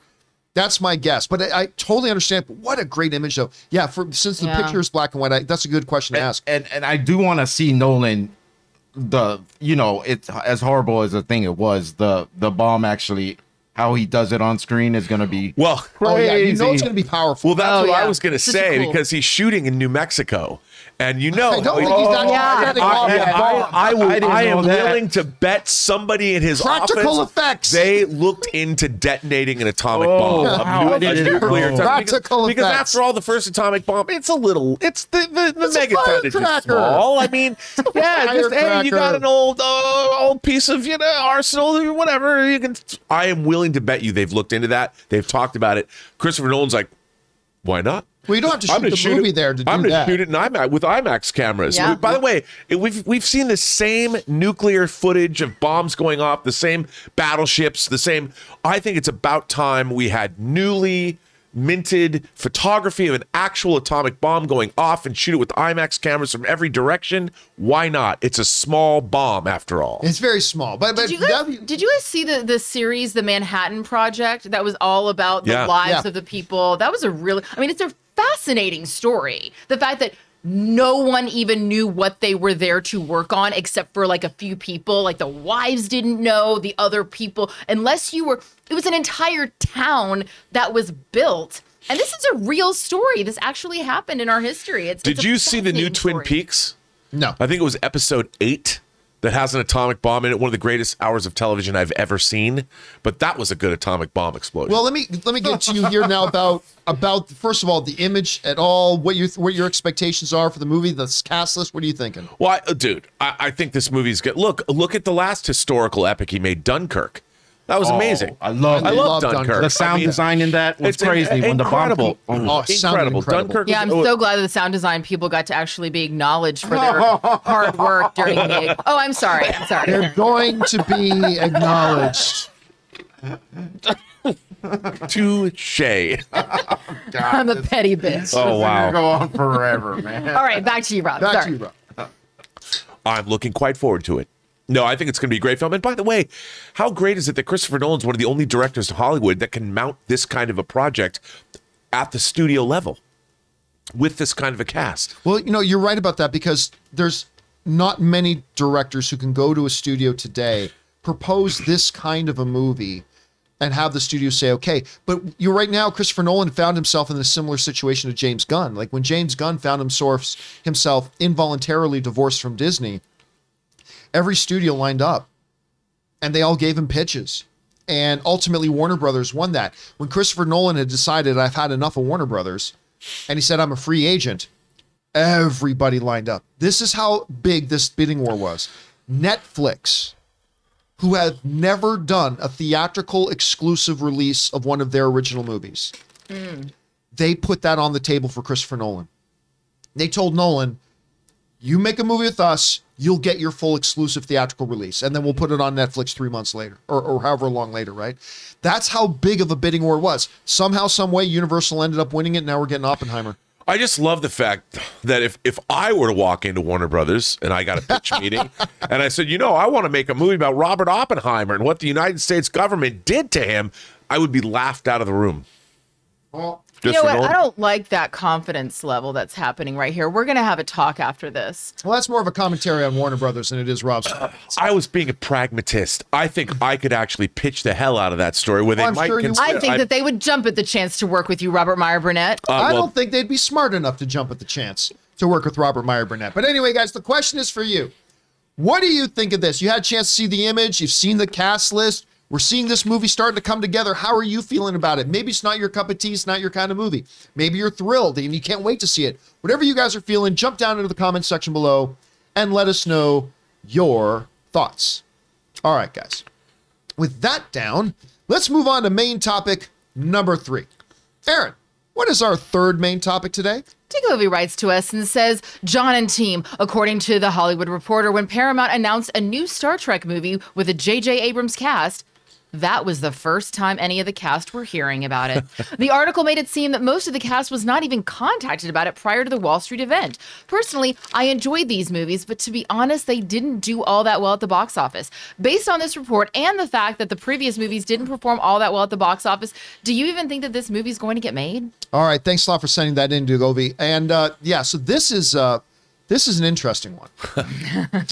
This is interesting. This is uh, year thirteen of the Star Trek hostage crisis. So, listen, let me say up front, for those of you who may not know, I very proudly consider myself a fan of new Star Trek.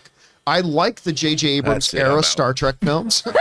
I, I first of all, I after crap talking them for two years, from two thousand seven to two thousand nine, I said Star Trek is a dead franchise. There's no point in doing this. It's the stupidest thing to do. Blah blah blah. And then they came out with Star Trek in two thousand nine, and I loved it. I loved it. I even liked Into Darkness, not as much as the first one. And I re I think Star Trek Beyond was the best one that they did. I'm a big fan of these things. I am. I like them very very much. And I was excited about a fourth film coming when they talked about having Chris Hemsworth returning to play Captain Kirk's dad, and we're going to have Chris Pine and Chris Hemsworth together in it. It's a very Star Trek kind of thing to do. I love the idea of it. I was all on board. I got excited when I heard that maybe, you know, um, uh, why am I freezing on uh, director's name? Uh, Jocelyn Lin, who directed no, Beyond? No, no, they, uh, uh, why am I freezing on one of the greatest directors' names? Just did Once Upon a Time in Hollywood. Quentin, Quentin, Quentin Tarantino. Tarantino, thank you. So I got excited when I heard Quentin Tarantino might get involved, even though I thought that was a, bit, a little bit of a weird fit, all that kind of stuff. So when Paramount did, the other week, their big investors call, and they were rolling out stuff to show off and talk about, you know, and they had all the stuff about Yellowstone and things they're doing with certain areas of animation, what they're doing with their network and all. A lot of big, exciting stuff. Some very, very big, exciting stuff.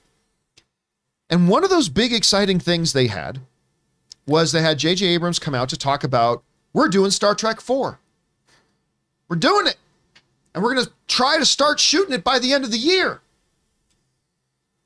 But most importantly, at least for the purposes of this topic, he said the original cast is coming back. By original, I mean original to the two thousand nine film. I don't mean William Shatner.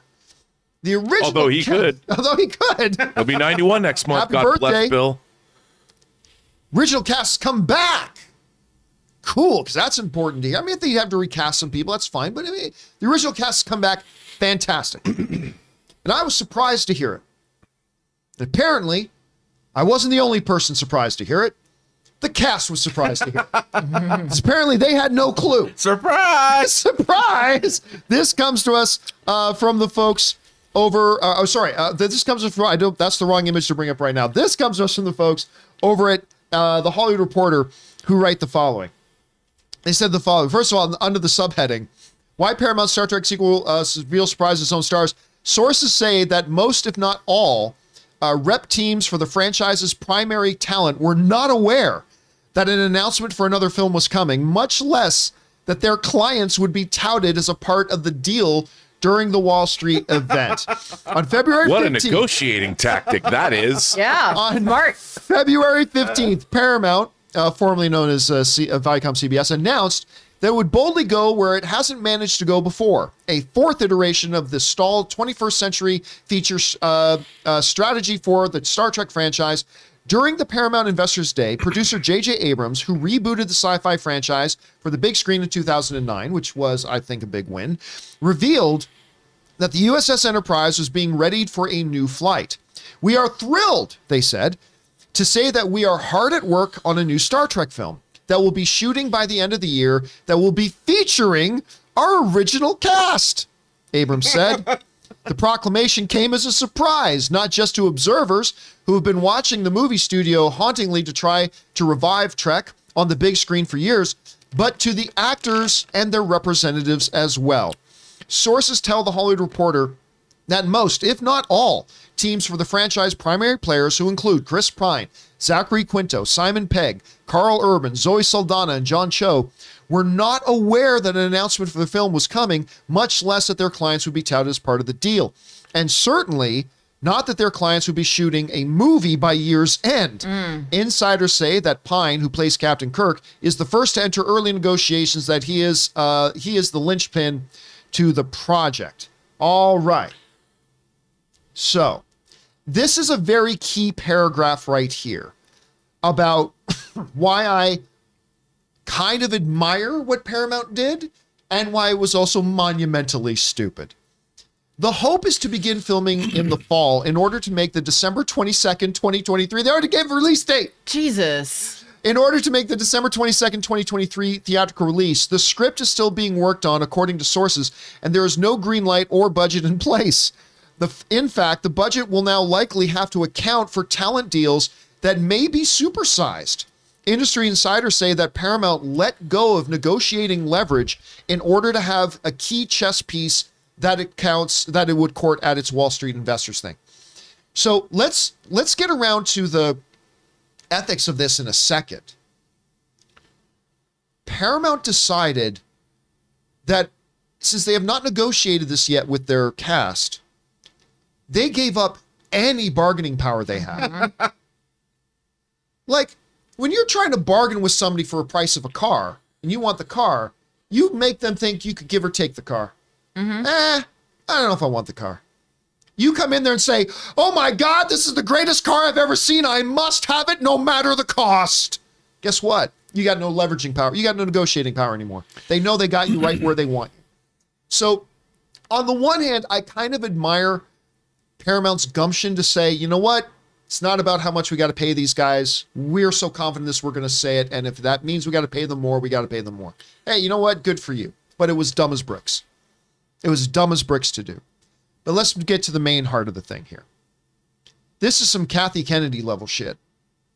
Now, my, my, you know, and I admire Kathy Kennedy to a huge degree, but the one problem I've always had with her was that she's never on the same page with her creative filmmakers, with her screenwriters, with her directors. She's never on the same page with them. Hence, we've had so much turnover in the Star Wars universe.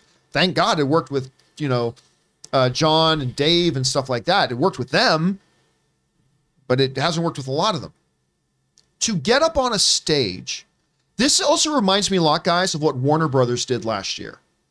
When Warner Brothers got on, made this big announcement, all these movies we got coming in twenty twenty-one, yeah, we're going to put them on day and date with uh, H B O Max. Mm. To which all the filmmakers said, what the hell are you talking about? You never told us this. That is not what we agreed people to. People that were still in production making people theatrically released features. This is not what we agreed to. And here they are, Carl Urban sitting at home, just got home from a long day of shooting The Boys, kicking up his feet. And to hear on television, apparently he's going to be on set by the end of the year filming another Star Trek film. There is something so monumentally stupid about this. Oh, on many levels, John. It, it calls into question their base level competency. Now, look, I, I, I get it. There could be an explanation here of, look, they already know, for all we know, and I'm pulling I'm pulling stuff out of my ass here to try to rationalize this. For all we know, hey, there's actually pre-existing contracts that these guys have from the previous films that they did, so we know we've got them under contract. Or I, I mean, so we can make the announcement. Again, maybe there's a five percent chance that that's the case, and even if that is the case, it's still the wrong move. Look, you come out and you tell the world that we are making this Star Trek movie, and end it there? Okay. All right. Because you've given yourself some flexibility there. Like, maybe you get a new cast. Maybe you do with the cast you want. You can come out and say, we are making a new Star Trek movie. Fine. But you come out and say, we are making a new Star Trek movie. And I'm pleased to tell y'all, Chris Pine, Zachary Quinto, Simon Pegg, Carl Urban, Zoe Saldana, they're all coming back. And you haven't even had that conversation with these people? It's like me, before meeting Ann, getting on the internet saying, I want to announce the world my engagement to Jennifer Garner. And Jennifer Garner saying, who the fuck is this guy? Like, that's basically what just happened. And it is so egregious. again, it, it goes beyond being a mistake. This is beyond being a fumbling of the ball. This calls into question the core competency of what these guys are doing, so much so that I've got to believe there must be some very key information behind the scenes that we don't know about yet. Like maybe they already did have a contract. We don't, I don't know, but if that's not the case, and it's probably not. This is one of the dumbest things I've ever seen a studio do. This is, this is the dumbest thing. This ranks right up there with what Warner Brothers did, with Disney trying to rip off Scarlett Johansson, with, I mean, this ranks right up there on that chart. Now, before I go over to Rob on this, uh, I want to talk to an actress here. Like, Aaron, they announced tomorrow, Bitch Slap two starts shooting next week, and Aaron Cummings is coming back, and you've never even gotten a phone call about. But I don't. You're, I would I do just, it for free. You probably would. No, I really would. I had it. that. I, I loved it. I loved the people involved in it. I actually just saw the the producer this, this weekend introduce him to my baby. Chris Pine's manager doesn't no, like hearing you say yeah, that. But yeah, my agents might have a say. No, this actually, I, I think that the the comparisons that you used were great. However, there's a better uh, there's a better analogy here. Not even analogy. That's the wrong word. Um, this actually happened in nineteen eighty-five. Um, an actress by the name of Sigourney Weaver heard never heard of her. Heard that there was a sequel to her movie Alien, and it was called Aliens, and it was announced, and she's starring in it, and they're about to start production. I didn't know this, and no one bothered to tell Sigourney. They were.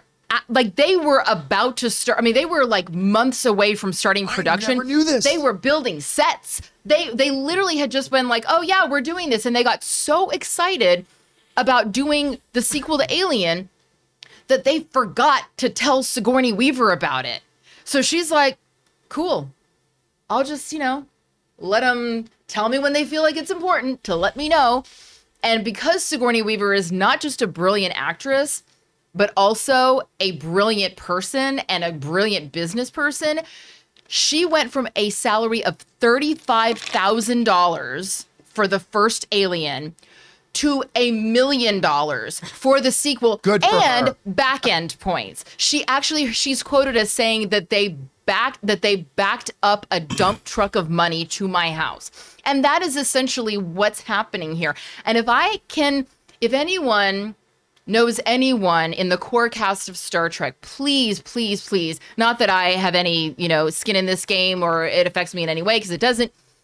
I highly recommend collective bargaining here. I was just going to say that. Because boy, oh boy, Chris Pine, I know that you're Captain Kirk, and I know that you're kind of the main man, but boy, oh boy, you guys are all going to make a lot more money if you go in friend style and negotiate together. That's that's my recommendation. But yeah, this is exactly what Sigourney Weaver did, and it catapulted her from thirty-five thousand dollars to a million. Now, I know that by today's standards, a million dollars for a movie may not sound like a lot of money, but there's no way that she would have been paid that had they not screwed up royally. They would have been like, thirty-five thousand dollars. Now we're going to offer you three hundred fifty thousand dollars, and that's a pretty big jump. And the budget for Aliens was only about eighteen million dollars. And she probably would have taken it. And she probably would have taken it, but you know what? Not after that. You know what? And so, so, so, yeah, this doesn't really make sense. And even to address your point about they're already, yeah, I'm sure that there are, you know, you don't sign a one-year deal to do a Star Trek movie. You sign like a seven-picture deal or whatever it is. Three. But, oh, three. Thank you. But so if it's a three-picture deal, then clearly that does not include this one. And not only that, the, the the line producer must be losing their mind right now, because the logistics of puzzling all of these actors. They don't even have by their own. They're yeah, by their own invention. They haven't hired a, li- a now, line producer yet. No, now I, I just want to throw one, one like quick thing. I had a similar situation where I was leaving a company, and I'm sure you guys will figure this out. I was leaving a company. I'll tell you, it was Collider. So okay. I it was, it was I had decided that I was going to leave Collider, and I was leaving. And Lionsgate wanted to do this Comic-Con H Q show, which uh, Rob, you appeared on. And they made a deal, a production deal with Collider, and with with um uh what's uh Complex, the company behind Collider, Complex, that they were going to be the producers of this show, and they had a it was there was big money on the line. They they're making big money. So I was unhappy with something else, and I, I decided I was going to leave. Well, Complex and Collider had made the mistake of telling Lionsgate that, yeah, I'll be the I'll be the showrunner of this new show, okay. But I wasn't there anymore. So they literally they had they flew in vice presidents from New York to take me to the uh, what's the big hotel in West Hollywood that the, all the the W who, the W. They they took me to the W dinner and everything. We talked about it, and then I agreed to come back and I would do the the Lionsgate show. So not quite the million dollars that Sigourney Weaver got. I had a little bit of a, of a similar story with Spartacus. When, really? Oh, yeah, because um, uh, we were told spe- uh, Stephen DeKnight um, wanted me for wanted Sura for like eight episodes, and um, one of somebody at Starz had seen um, what was the the Dennis Leary firefighter show. Oh, um, yeah. Something me. I think the word me is... Rescue is, me. Rescue, rescue me. me. There it is. And didn't like the character of his dead brother that kept coming back. And the quote was, "No one's going to give a shit about the dead wife." And Stephen DeKnight, being a brilliant writer, was like, "I promise you, they're going to give a shit about the dead wife." And they kept being like, no, no, no. So they knocked my contract from eight episodes down to five episodes. And my lawyer actually asked the the, the business affairs person at Starz, "Do you want to put in a contingency for if they end up asking her to come back for extra episodes?" And she goes, "They're not going to ask her to come back for extra episodes. Trust me." And then you had to well, come back for extra episodes. And so episodes. I got the probably one of the worst deals in television history. And for the first five, the five episodes. And then all of a sudden, Rob Tapper comes around the corner and he goes, "Aaron, uh, we decided that apparently uh, people really seem to like Sura and Spartacus. So we're going to add you in a couple other extra episodes." And I said, "Oh, well, in that case, we're going to have to have a conversation." So unfortunately, I didn't get my million dollars either, but I got a little bit of a bump. It's so. always nice. It gives you, it's always nice when you get that, uh, you know, negotiating leverage. Rob, okay, look.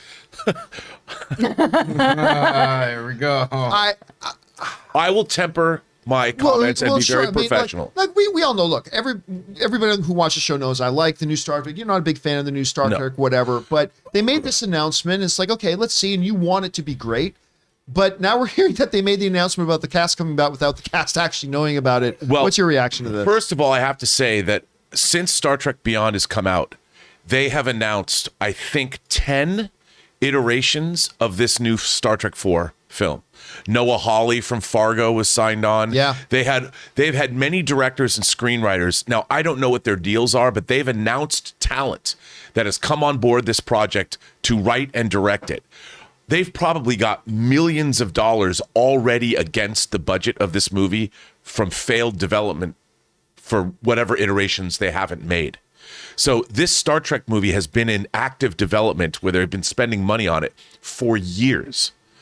And and let's, I, I could, at the same time, in the same earnings call, what they did not mention, and I understand because you've got two, you've got C B S, so it's different. But Don, you know what they didn't talk about in this earnings call? They have five Star Trek television shows now. Star Trek Discovery, Star Trek Picard, Star Trek Prodigy, Star mm. Trek Lower Decks, and starting in May, Star Trek Strange New Worlds. There was not a mention of any of those shows at this earnings call.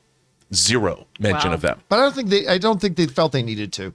Well, but it is part of the Star Trek franchise, and what they're trying to do is bolster. They're making all this Star Trek to make Paramount and C B S um more available for potential buyers, like an Apple coming in to buy, whatever. But this Star Trek movie, um, having all of these iterations, it has been the boy who cried wolf for the last five years. And for them to come on and make this was a desperate bid to bolster their stock price, because everything else they said about how much money they're going to spend on streaming, six billion dollars. There's a reason that after this meeting happened, the next day their stock price dropped twenty percent. What they told investors was smoke and mirrors. This was a lie. Everything that they said about how much they're going to spend and what they're going to make was a bunch of B S. Wow. This was just another part of that B S. And the fact that they rolled out J J Abrams to say that we're making this movie without having a deal. If you're an investor in a in, investing in a mm-hmm. company, if they're going to do this kind of malfeasance on a public stage, why would you possibly want to invest more money into this company? That's why their stock price dropped, because they were lying about this and they were lying about the rest of the money that they're going to be spending to to make Paramount Plus uh, uh, competitive with Netflix. I, I, I interject here. We have, we are, here at the John Campea Show are not in any way representing that we know for a fact that they were lying about anything. So I just no, I, they, legally, I, legally I just need to cover our asses. Oh, oh, we, yes. We're not, we're not, so we're we're expressing opinion. We're expressing all that kind of stuff. Okay, just sorry, just but, covering our bases. But I, okay, uh, maybe the word lying, but they certainly were misrepresenting the facts, because they hadn't entered into negotiations with. They said everybody's yeah. coming back, which was not true. They they had not even talked to these people yet. And it's like, and we weren't the only, I mean, I'm not the only one to notice this. Variety wasn't the only one to notice this. Investors, their stock price dropped twenty percent the next day. And and I'm like, this has been a problem with what's been going on at Paramount for the last five years. They got rid of Jim Giannopoulos, one of the most respected executives in the business, who ran the studio. I don't know what's been going on at Paramount. And now you have Sherry Redstone has been battling for the soul of the company. They're trying to combine it and create Paramount Global. I think, to get back to this, they're trying to force the hand of these actors by coming out and using their names in an investor call when they haven't even talked to those actors. That puts the actors in a very awkward position. It puts their management in an awkward position, their agencies in an awkward position, their lawyers in an awkward position. And it's it's unconscionable that J J. Abrams did this. I would love to be in that awful position. I, I'm going to disagree. I would love to be. I, I will disagree with you on that one thing. to, to me, the idiocy of Paramount here is the fact that they just gave all the power to the okay, actors. I don't now, think they're in awkward positions now. Okay, they're but, now holding all the cards. But now let me say something else.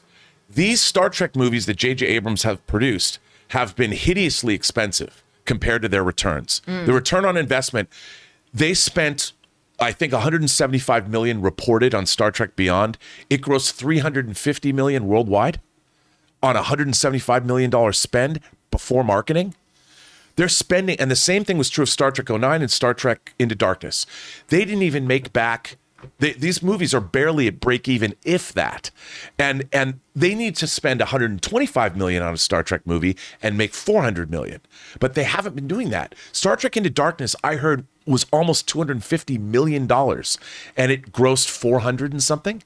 These Star Trek movies, as they've been making them, are hideously expensive, and they're not returning. They do Transformers for the same amount of money. They make a billion dollars. These Star Trek movies, it's this announcement is exactly like every other Star Trek I just, announcement. I just like how this topic has turned into Festivus for Rob for airing of the grievances. Rob, Rob, I'm, just, Rob. I'm saying that this, the Star Trek franchise has been under siege since two thousand nine. And Rob, I, I could, what? You, you sound very unhappy, but I want to let you know. I want to let you know. Wait, hold on. I want to let you know that I saved the seat for you on this Halo wagon that I'm about to drive at the end of this month. So if Star Trek doesn't make you happy, let's find some love for Halo. Come with I, me. You know what? Come God with bless me. Paramount Plus for making Halo. They're going to see what a truly successful science fiction franchise I hope can so. do for them. So do you guys think that Star Trek four is even going to happen now? Like, not obviously it's not going to happen now. We're not it's not going to happen. No, I'll Joey, tell you who you it's up to. On the table. I'll tell you who it's up to. On the table. It's up to one person if this movie happens or not. I'm sorry, I didn't mean to get this sad. No, you know, hey, no, you're, hey, look, have you seen me?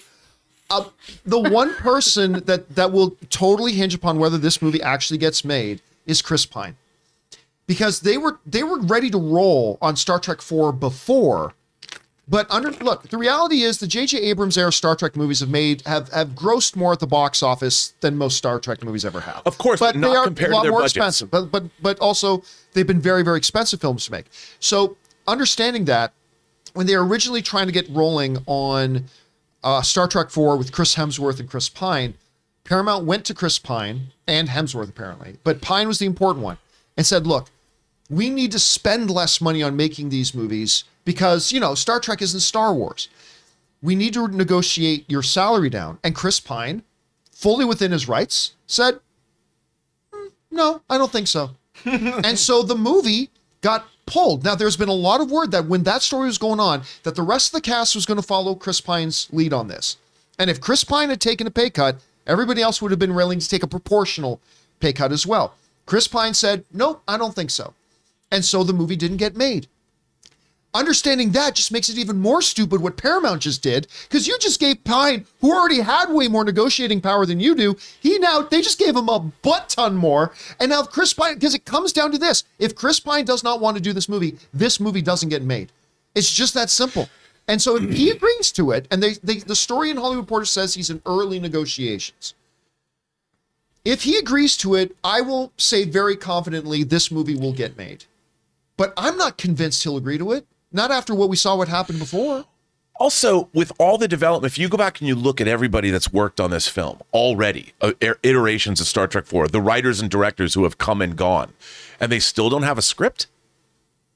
You're announcing a release date for a movie you don't have a script for. Well, what they're trying to do, like they're trying to do with the, the shows they've been making, is use the name Star Trek mm-hmm. as a ubiquitous brand name. And tr- they're trying to make it like Star Wars or like Marvel. And so that's why they've been producing so much Star Trek.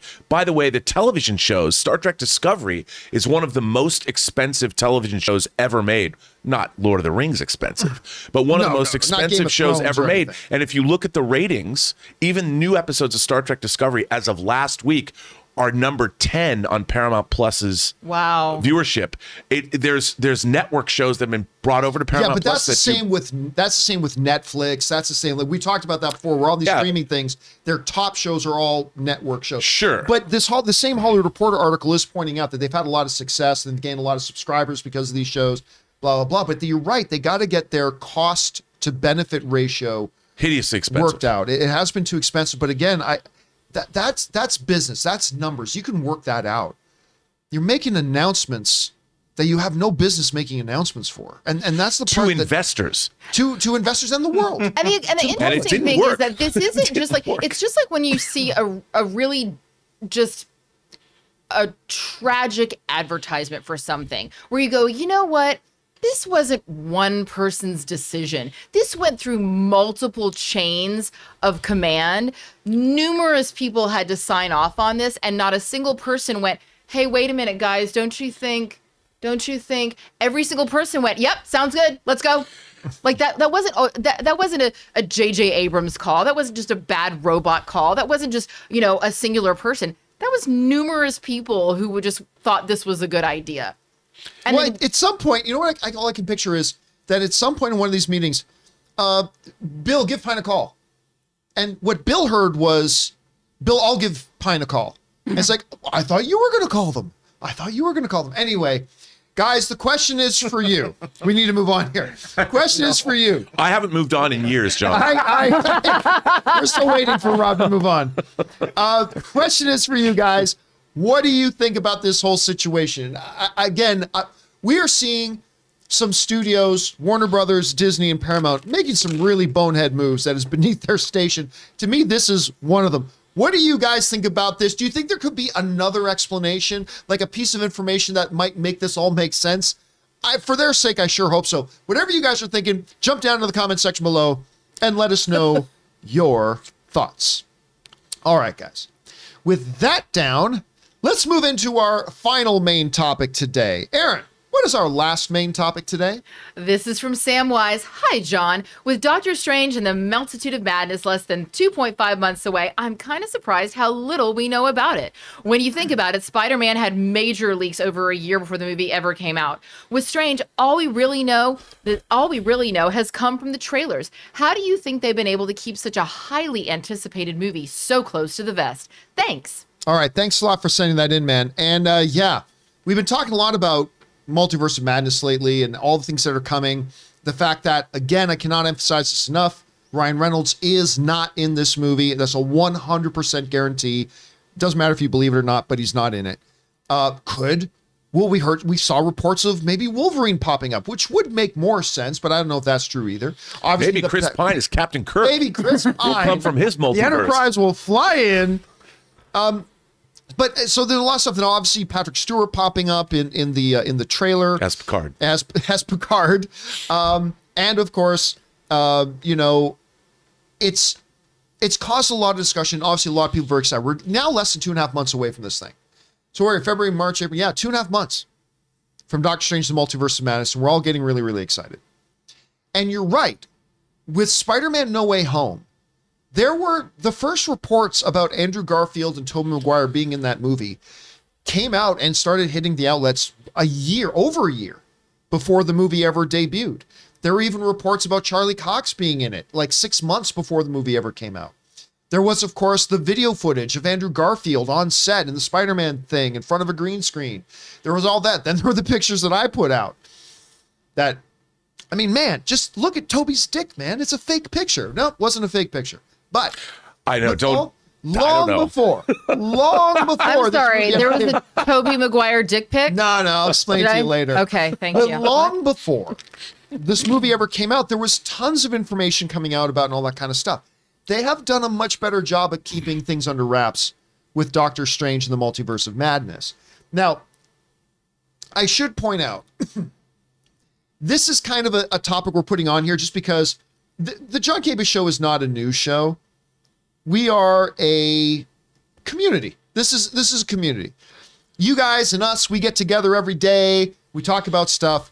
So I did want to let you guys know about something without going into details and without giving any spoilers away. But I want to tell you about something that happened as a community. Okay, this is not that we're gonna we're not gonna post this on Twitter or anything like that. But so here's the thing.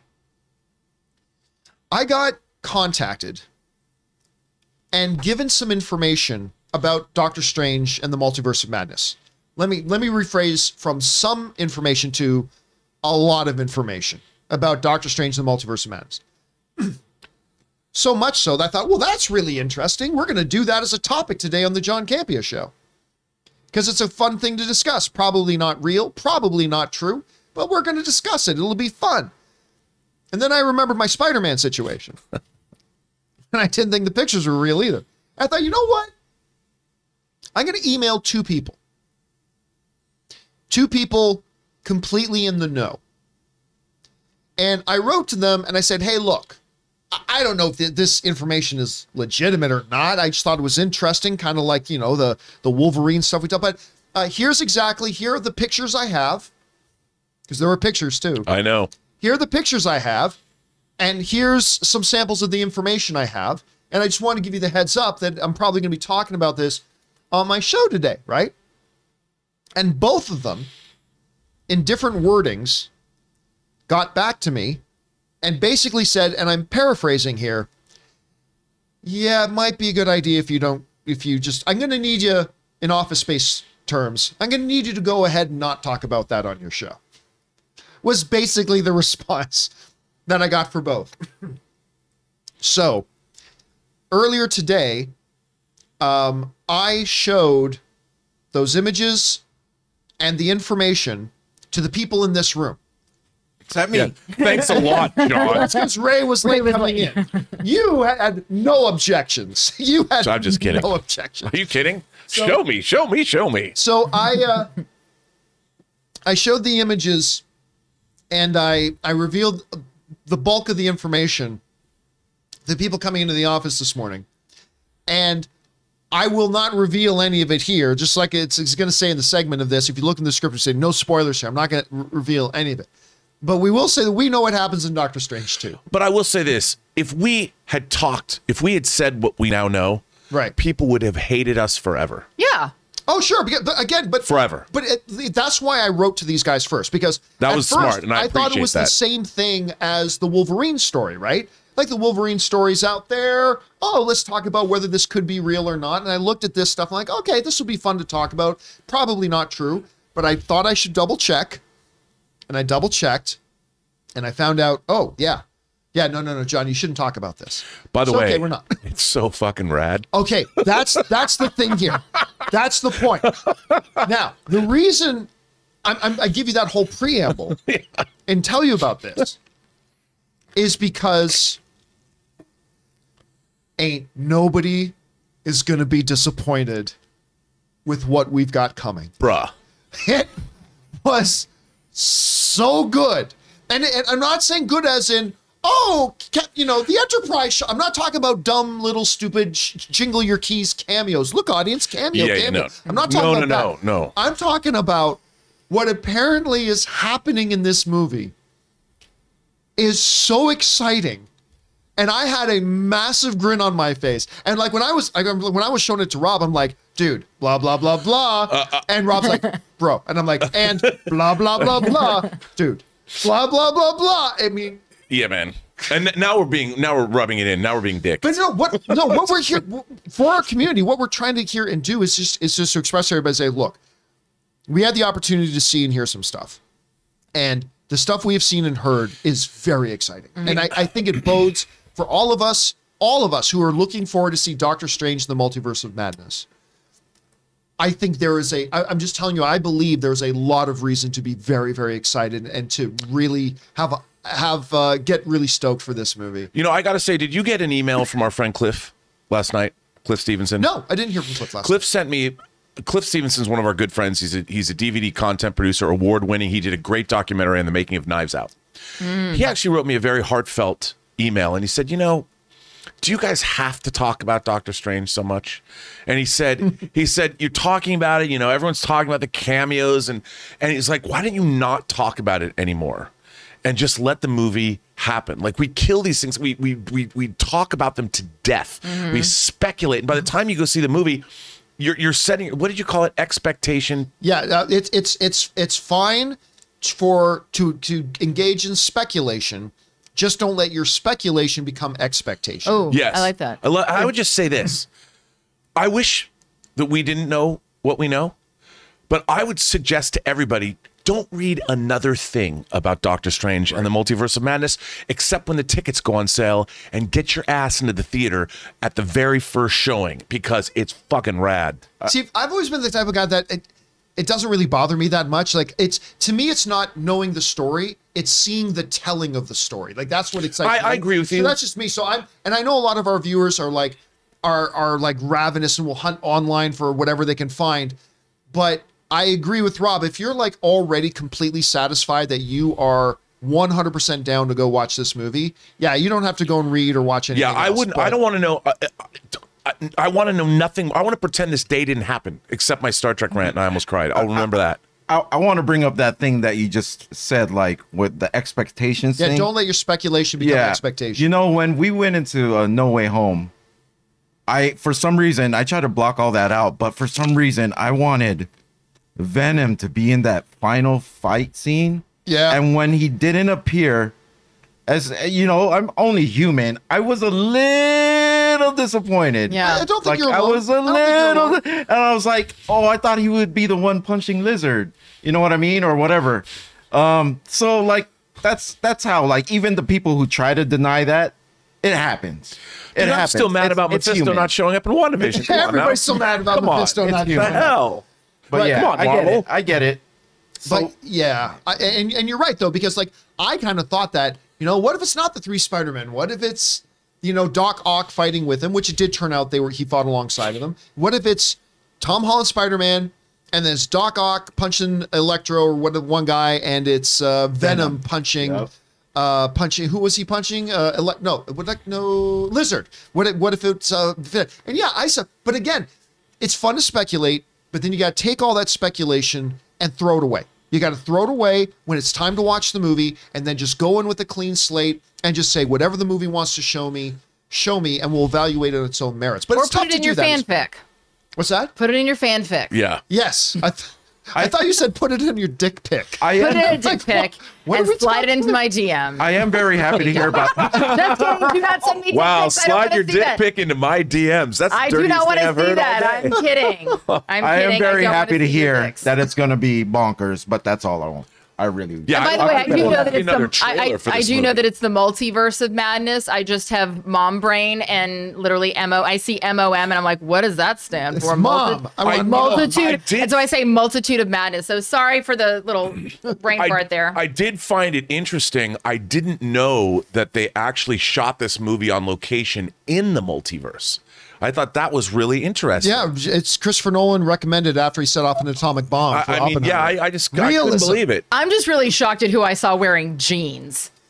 Well, okay, no, yeah, I mean, let's let's. Okay, let's, that's a spoiler. Sorry, some but somebody similitude. Somebody but, but, is wearing denim, but and that was that was part of the conversation we had. It's like, they're wearing jeans. That's it, but we're not going to say anything else. Not going to say who, but not someone's wearing denim. But uh, look, uh, all of this was just for us to say, it's like, as our as our community, that we we got to see and, and read a bunch of stuff that is real, and we're just telling you, we're real excited to see this movie. We're really, really excited to see yeah, Doctor Strange, the Multiverse of Madness. I just wish I hadn't now, though. I'm sad. Anyway, guys, the question is for Knowing you. Knowing is not half the battle. Now, G I. Joe. Question is for you guys. What are you guys feeling right now? Where has your anticipation level for Doctor Strange been? I mean, just because there's been a lot of talk doesn't necessarily mean there's been a lot of excitement. Have you been excited? I know I've been excited, but not as much as I am now. However you guys are feeling about it, jump down to the comments section below and let us know your thoughts. All right, guys. With that down, let's hear from the last sponsor of today's show, the good folks over at Liquid I V. We want to take a minute and thank the sponsors of this video, Liquid I V. Now listen, just one stick of Liquid I V added to sixteen ounces of water will hydrate you faster and more efficiently than just water alone. It contains five essential vitamins like B three, B five, B six, B twelve, and of course vitamin C, with three times the electrolytes as traditional sports drinks. And what makes Liquid I V so effective is the science of cellular transport technology, or C T T. You see, it's designed to enhance rapid absorption of water and other key ingredients into your bloodstream faster and more more efficiently. It tastes great, and it's a great thing to take when you feel run down, you need your daily hydration boost, or even a little bit of hangover recovery. You know, Ann and I get up pretty early in the morning to go to the gym because we can't go to the gym at any other time during the day, and for the last couple of weeks, I have been drinking one full glass of water with Liquid I V, and all I can tell you is you can feel the difference during the workout. So go and grab Liquid I V in bulk nationwide at Costco, or you can get twenty-five percent off when you go to liquid I V dot com and use the code Campea at checkout. That's twenty-five percent off anything you order when you use the promo code Campea, that's C A M P E A, at liquid I V dot com. Experience better hydration today when you go to liquid I V dot com, and remember, use the promo code at checkout, Campea. All right, and a big thank you to the folks at Liquid I V for helping make today's episode of the John Campea Show possible. Okay, guys, with that down, let's now move on and start hearing your live comments and questions, shall we, that you guys have been firing in. And we're going to get started off here with one from James Argenta. Oh, no, yes, James Argenta writes, over under thirty percent, McDermott or Neeson or in Kenobi. You probably mean are in Kenobi. I'm going to go over thirty percent on Liam Neeson. I mean, there, we were at Star Wars Celebration a couple of years ago, and one of the guys who did a kind of video message was Liam Neeson. And that made us speculate, maybe he's open to getting involved again, and if he was going to pop up in anything as a Force Ghost and Obi-Wan would make the most sense. So I'll go over thirty percent on that. Chill uh, Level T T V or something, right? Uh, finish watching Warrior. Andrew Koji is a beast. If you guys have not watched Warrior, follow Chill's lead and watch it. It's absolutely wonderful. All right, Andy writes, uh, one of five. Oh, this is going to be hard. Uh, I looked at my finances. Uh, add in this super chat tip. I've spent seven hundred dollars on your show since the start of since the start of twenty twenty-two. Uh, I'm still much more than financially fine. Um, but like you, John, I'm cheap and have a strong financial principle since I was young. Seeing that I've spent that much on your show in less than... Uh, in less than two two months, I'd say it'd be best to cut back since I'm Catholic and Ash Wednesday is next week. I thought I would give up give up giving super chats to your show, and for Lent forty days. Uh, it would be hard, but I thought uh, I could fight the temptation that is John Campea. However, um, that's that's a mantra many women around the world have often tried to say. Uh, I realized that Batman the Batman Open spoiler discussion uh, is next weekend, and I want a tip. I no, it won't be next weekend. It'll be the weekend after that. Because remember, we're seeing it at the advanced screening, but a lot of people won't be able to see it till the fourth, so it will be the following weekend that we do an open spoiler discussion for it, just so you know. Discussion next week, and I want a tip. I failed before I even began because that Campea is too damn irresistible. No, Giovanni, too sexy. There's a little bit of Antonio Banderas in there. Yeah, so just, just to be clear, and first of all, Andy, and by the way, I say this to everybody. You guys who have watched my show for any period of time have heard me say this before, uh, but let me say it again here. While I love and adore, and I've had to privately write, some of you guys know, I've had to privately write some of you behind the scenes. While I love and adore and so appreciative of people who support our channel, like what with whatever they can, that's great. but never send in what is beyond your total easy discretionary funds. I've literally had, Rob, you know this, I've had to write to people before when I've been concerned about how much they've sent into the show and say, uh, listen, I just want to make sure you're not putting, you're not spending money supporting our show that you should be spending on rent or anything like that. So well, anyway, unless you earmark it for Hot Toys for me specifically. Unless the money's specifically designated for Rob's Hot Toys. Exactly. Yeah. Um, but so, so thank you for putting that in, Andy. But yeah, again, remember, we are not going to do an open spoiler discussion for the Batman movie following the March first viewing. There's no point in that. We're going to do it after it opens on March fourth, which makes that the dumbest thing I've ever said because that's the same weekend. So yeah, yeah, that that weekend, next weekend, we're going to be talking about this. So I just it just but just remember, it's not coming days after the first. It's coming days after the fourth. But you're right, it's that same weekend.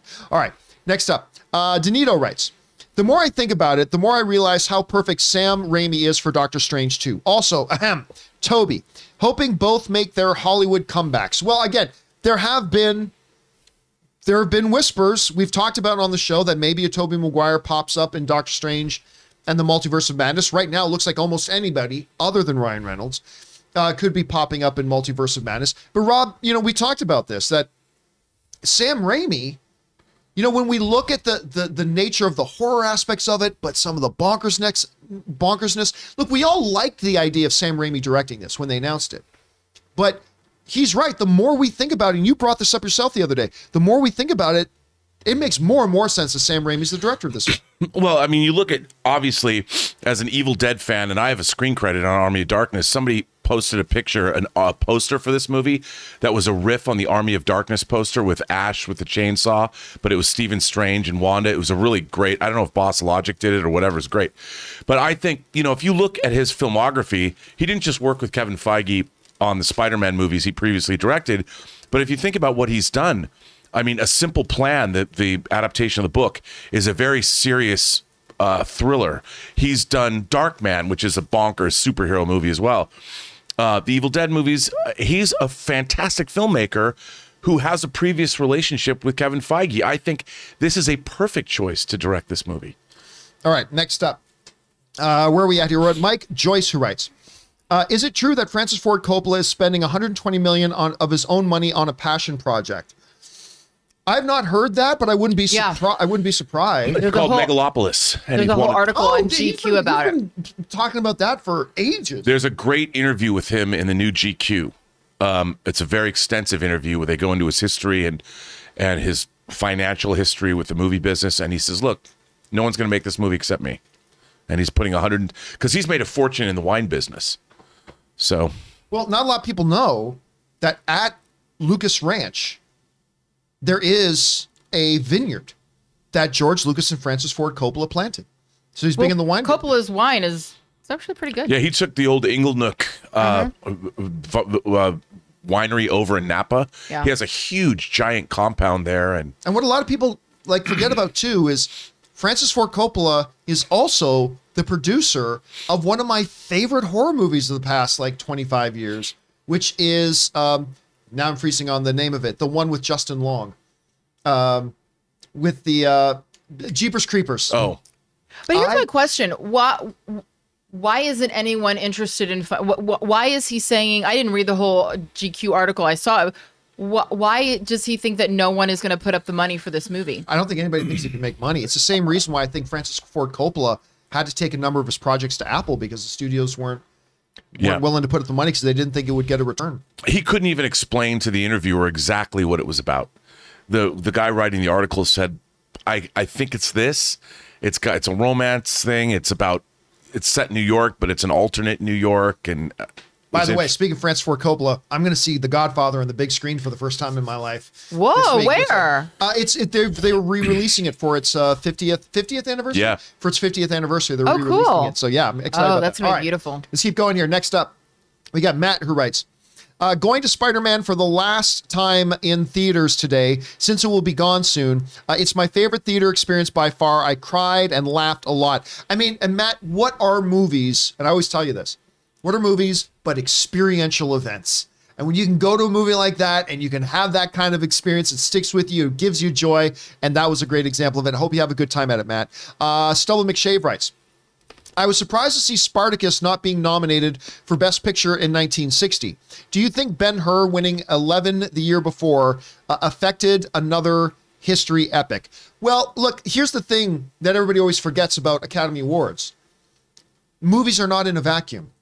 There's other movies that are competing against. So I would need to sit down and see what was the list. What were the movies that did get nominated that year? And by the way, some movies come out and it takes them a while to be as appreciated as they are. When Shawshank Redemption came out, it wasn't instantly recognized as one of the greatest cinematic achievements in the history of mankind. But today you're hard-pressed to find a lot of legitimate top ten, top fifteen lists that don't include Shawshank Redemption. The Apartment, Elmer Gantry, Sons and Lovers, The Sundowners, The Alamo. Another thing is that some of these movies stand the test of time in different ways. Yes. Movies that are really relevant at the time that they're nominated or even the time that they win Best Picture may not have the relevancy, you know, seventy years later. Yep. Um, so I think that for, for whatever reason, Spartacus, the film with Kirk Douglas, does. One of my all-time favorite films. Yeah. I think one. The Apartment actually won, didn't it? I think so, yeah. Mm-hmm. All right, next up. Uh, we've got, uh, we're, we're at Abraham Ru- uh, Ruiz, who writes, one or two. I got quite the double feature this Friday. Going to go watch one of the GOAT, The Godfather, for the first time ever, I might add. Then... Then nothing. Okay, so sorry, I can't I can't spend all day searching around. By the way, you're seeing it for the first time. Super jealous about that, Abraham. I'm going to see it for the first time on the big screen. Obviously, I've seen it many times on the small screen.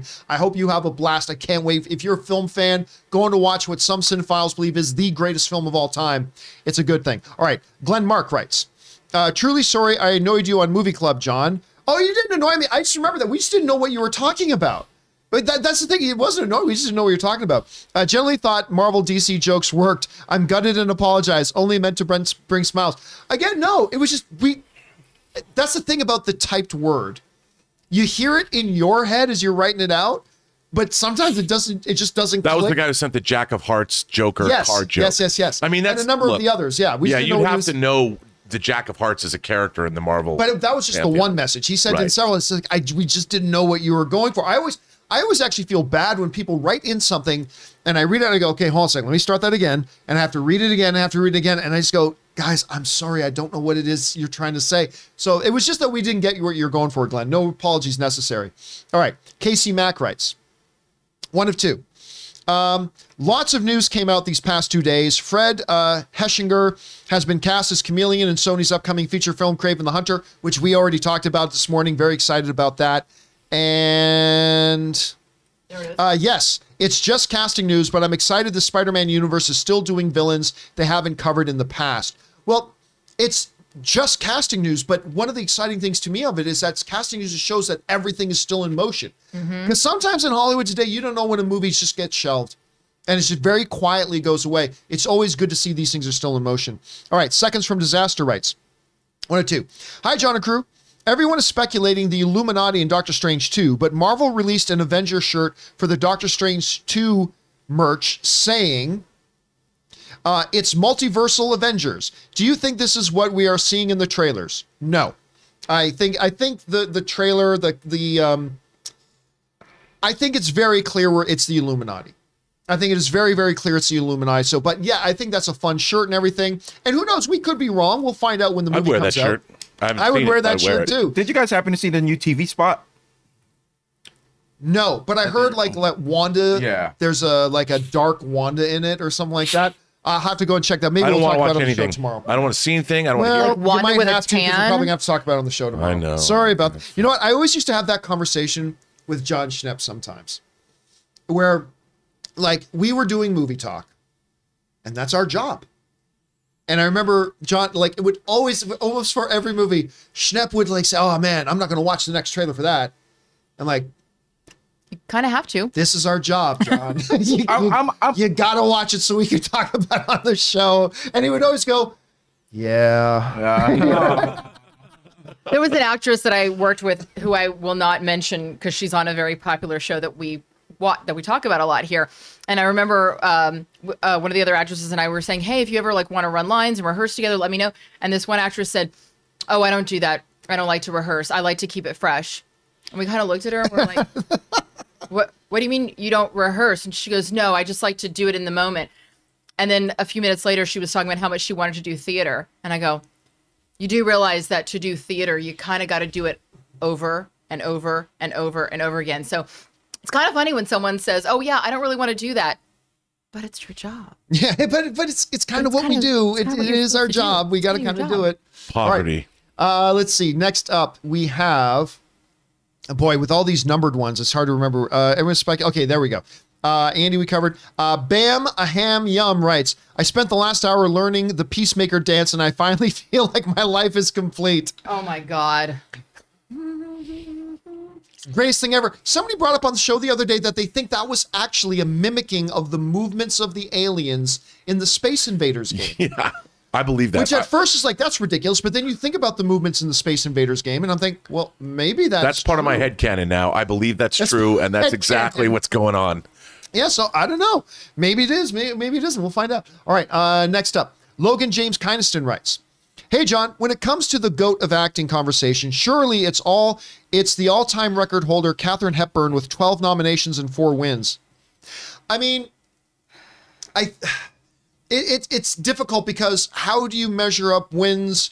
How do you measure errors? It's kind of like the discussion with athletes. Like, how do you measure an athlete like a Wilt Chamberlain to a LeBron James or even to a Michael Jordan? Like, it's it's difficult comparing eras and stuff like that. Who was better in Space Jam? Who is better in Space Jam? I, I wasn't a big fan of either of them, to be no, honest. No, me neither. But it I is was what just it kidding. Is. But yeah, then the conversations become up a lot more. Usually when we talk about the GOAT conversation, like, to me, there's only one clear GOAT, and that's Daniel Day-Lewis. Like, to, to me, that's that's it. It's every other film he appeared in, he got at least a nomination and normally a win as an Academy Award, but and then he did very, very few pictures. And then you get, but the the conversation for GOAT in the actress category has really been heating up the last few years. Because obviously for the longest time, the reigning person is Meryl Streep, right? With like, with it's what? She has twenty-one nominations and three wins. Yeah. Conversely, Daniel Day-Lewis has six nominations and three wins. Right. Now, granted, he doesn't do as many projects. Very few. Yeah. Right. But then one would make the argument that, well, I'm not going to. So on the on the actor side, to me, it's it's clearly Daniel Day-Lewis. Again, I think his performance in There Will Be Blood is the greatest performance I've ever seen in a movie. On the on the actor side, the reigning champ is is Meryl Streep. But in the recent years, more people have been coming into that conversation. Frances McDormand, who very quietly has won three, mm-hmm. has won three, and now Olivia Colman has been nominated three out of the last four years. Mm-hmm. And again, I, I said this before, in sports, we call that a dynasty.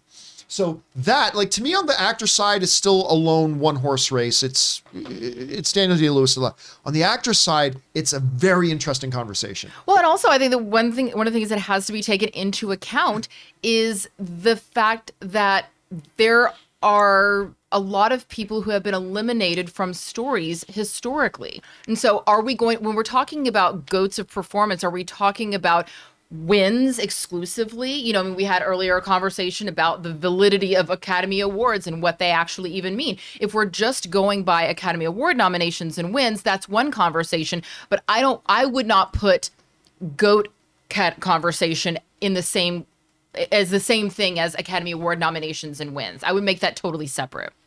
I, but I then think, again, it's all subjective anyway. Yeah, I don't. I don't think one is directly. I don't think it's a cause and effect. Yeah. Uh, I just think it's. I think Daniel Day-Lewis is the greatest actor to ever live. By the way, he's won three Academy Awards. He's nominated, I think, in fifty percent of the movies that he ever appeared in his career, and blah blah. Mm-hmm. So that's most. But more the anecdotal. Question that wrote in specifically was talking about Katharine Hepburn being the GOAT because of the right. number of well, nominations. When you wins. Understand too, in the Academy Awards, like we talked about this. The Academy Awards, it's your peers. It's it's actors. It's professional actors who recognize you. And I would argue that if your peers, other professional actors, how many times did they say? seventeen or fourteen times? Whatever, however many nominations she got that. twelve times, sorry, twelve times your peer said, you're one of the best this year. And four times her peer said, you are the best this year. Mm-hmm. That counts for something. Oh, absolutely. Yeah, right? I'm not trying to discount the validity of that. I just, I wonder is the the way to quantify it certainly would be by nominations and wins, but there is a very real it's, conversation. It's more than that. It's, and- it's so much more than that, historically speaking, when we yeah. talk about the the innumerable talents that have just not been able to tell stories. Wasn't Kate Blanchett nominated for an Oscar for playing Katharine Hepburn in The Aviator? Oh, well, then that should definitely count as what? an Oscar nomination for Katharine Hepburn. Absolutely. Was it? I think she did. She, did she also not get? Did she get nominated for playing um, Bob Dylan? Bob Dylan. Did she get a nomination for playing Bob Dylan too? I think I mean, so. By the way, that's another woman who, in maybe ten years from now, she's also got to be in that conversation. Anyway, all right. Next up, excellent observation, Logan. Thanks for sending that in, man. Uh, let's see. Uh, Danito writes, who do you think is a likely choice to direct the next Avengers? Russo's still number one in my opinion, but maybe Watts, Gunn, or even an outsider, hoping for Secret Wars. Well, everybody knows what I'm about to say. I don't care. Uh, I, I don't I don't do the X director and X thing. Kevin Feige has shown he knows how to pick the right director. Because I will tell you this right now, and nobody will convince me otherwise. If you can say that before the announcements came out for Captain America, the Winter Soldier, nobody in this planet said, you know, it would be really great to direct that? Them, uh, the You, Me, and Dupree guys. yeah, the guys who, yeah, I watched You, Me, and Dupree, and that's got a Marvel feel to it. Nobody would have said the Russo brothers. But Kevin Feige knew these guys get my vision. Before they did Ant-Man, nobody was saying, you know who should do Ant-Man? Peyton Reed. Nobody was saying that. James Gunn doing Guardians of the Galaxy. When they were doing Guardians of the Galaxy, nobody said, you know what they should get? Yeah, that guy who did Super. Because it's a superhero thing. Nobody said James Gunn. Kevin, and that's the thing. He'll probably get somebody we're not even thinking about. But whoever he gets, whether it's somebody who's already in the family. Uh, by the way, Watts is already connected now to Fantastic Four, and he's even talking about other things now. But has Todd Phillips directed anything for Marvel? Not for Marvel, no. Okay, I'm just curious. I, that would be an interesting, I mean, depending on the right movie, that would be an interesting fit. And but, speaking of like interesting backstories, you know, the guy from Road Trip directing the Joker. the guy from Road Trip. You know? I mean, so it's it's whoever Kevin Feige thinks will be a good fit. That's who it'll be, because none of us would have predicted the Russo brothers. None of us would have predicted James Gunn. None of us would have project, predicted Peyton Reed. None of us would have predicted John Watts. We say, oh, we're doing new Spider-Man. New Spider-Man is now going to be in the M C U. Let's direct the guy who directed Cop Car. I was going to say, you think everybody, anybody guessed the guy who directed Cop Car was going to be the one they went out to get? No, so whoever Kevin Feige gets will be the right person to do it. So that, it's probably going to be somebody we're, we're not even thinking of. All right, next up. Elizabeth Gerardo writes, the Oscars tried to not air some categories and it created a scandal. Have they learned nothing? Well, again, th- they have learned because this is different. They are televising it. It's just not going to be, the what we see televised will not be live and happening at that moment. But all the categories we mentioned are going to get their Oscars. We are going to see them accepting it on television. It is going to happen. They're just saving some time. And maybe it'll be a complete circus freak awful show. Maybe it'll be a disaster that they do it. Or, as I'm suspecting, I think the show's going to come and go, and I don't even think we're going to notice much of a difference. But I could be wrong. We'll find out. All right, next up. Uh, Jake C. writes, wow, Academy. Definitely keep chasing viewers who don't like the Oscars by alienating viewers who do like the Oscars. Uh, you brilliant, brilliant minds. Again, my, my argument will be, if your viewership is year over year in decline, the option is not to do nothing. You've got to try something. And one of the biggest, biggest complaints from a lot of people is you got to shave down on the time. And if this helps us to still see the awards get, get presented and save time, it's a win-win. And I got a feeling, I'm predicting right now that come April, whatever, the day after the Oscars is, you guys are both going to be saying, you know what, that worked fine. Just like when I was going to the Oscars, the, the first year they said they weren't going to have a host. And I said, this is going to be a mess. I think most people thought it would be, but after the Oscars was done, I had to say, you know what? It actually worked fine. I still have a I fundamental philosophical problem with and I get that removing but, those. But I, at least you're acknowledging it's a philosophical problem you have yeah. with it. It, it. In practicality's sake, I think it's going to work fine, but I could be wrong. I, I mean, I could be the one that's going to complain the most after the Oscars about how it was handled, so we'll find out. Okay, next up.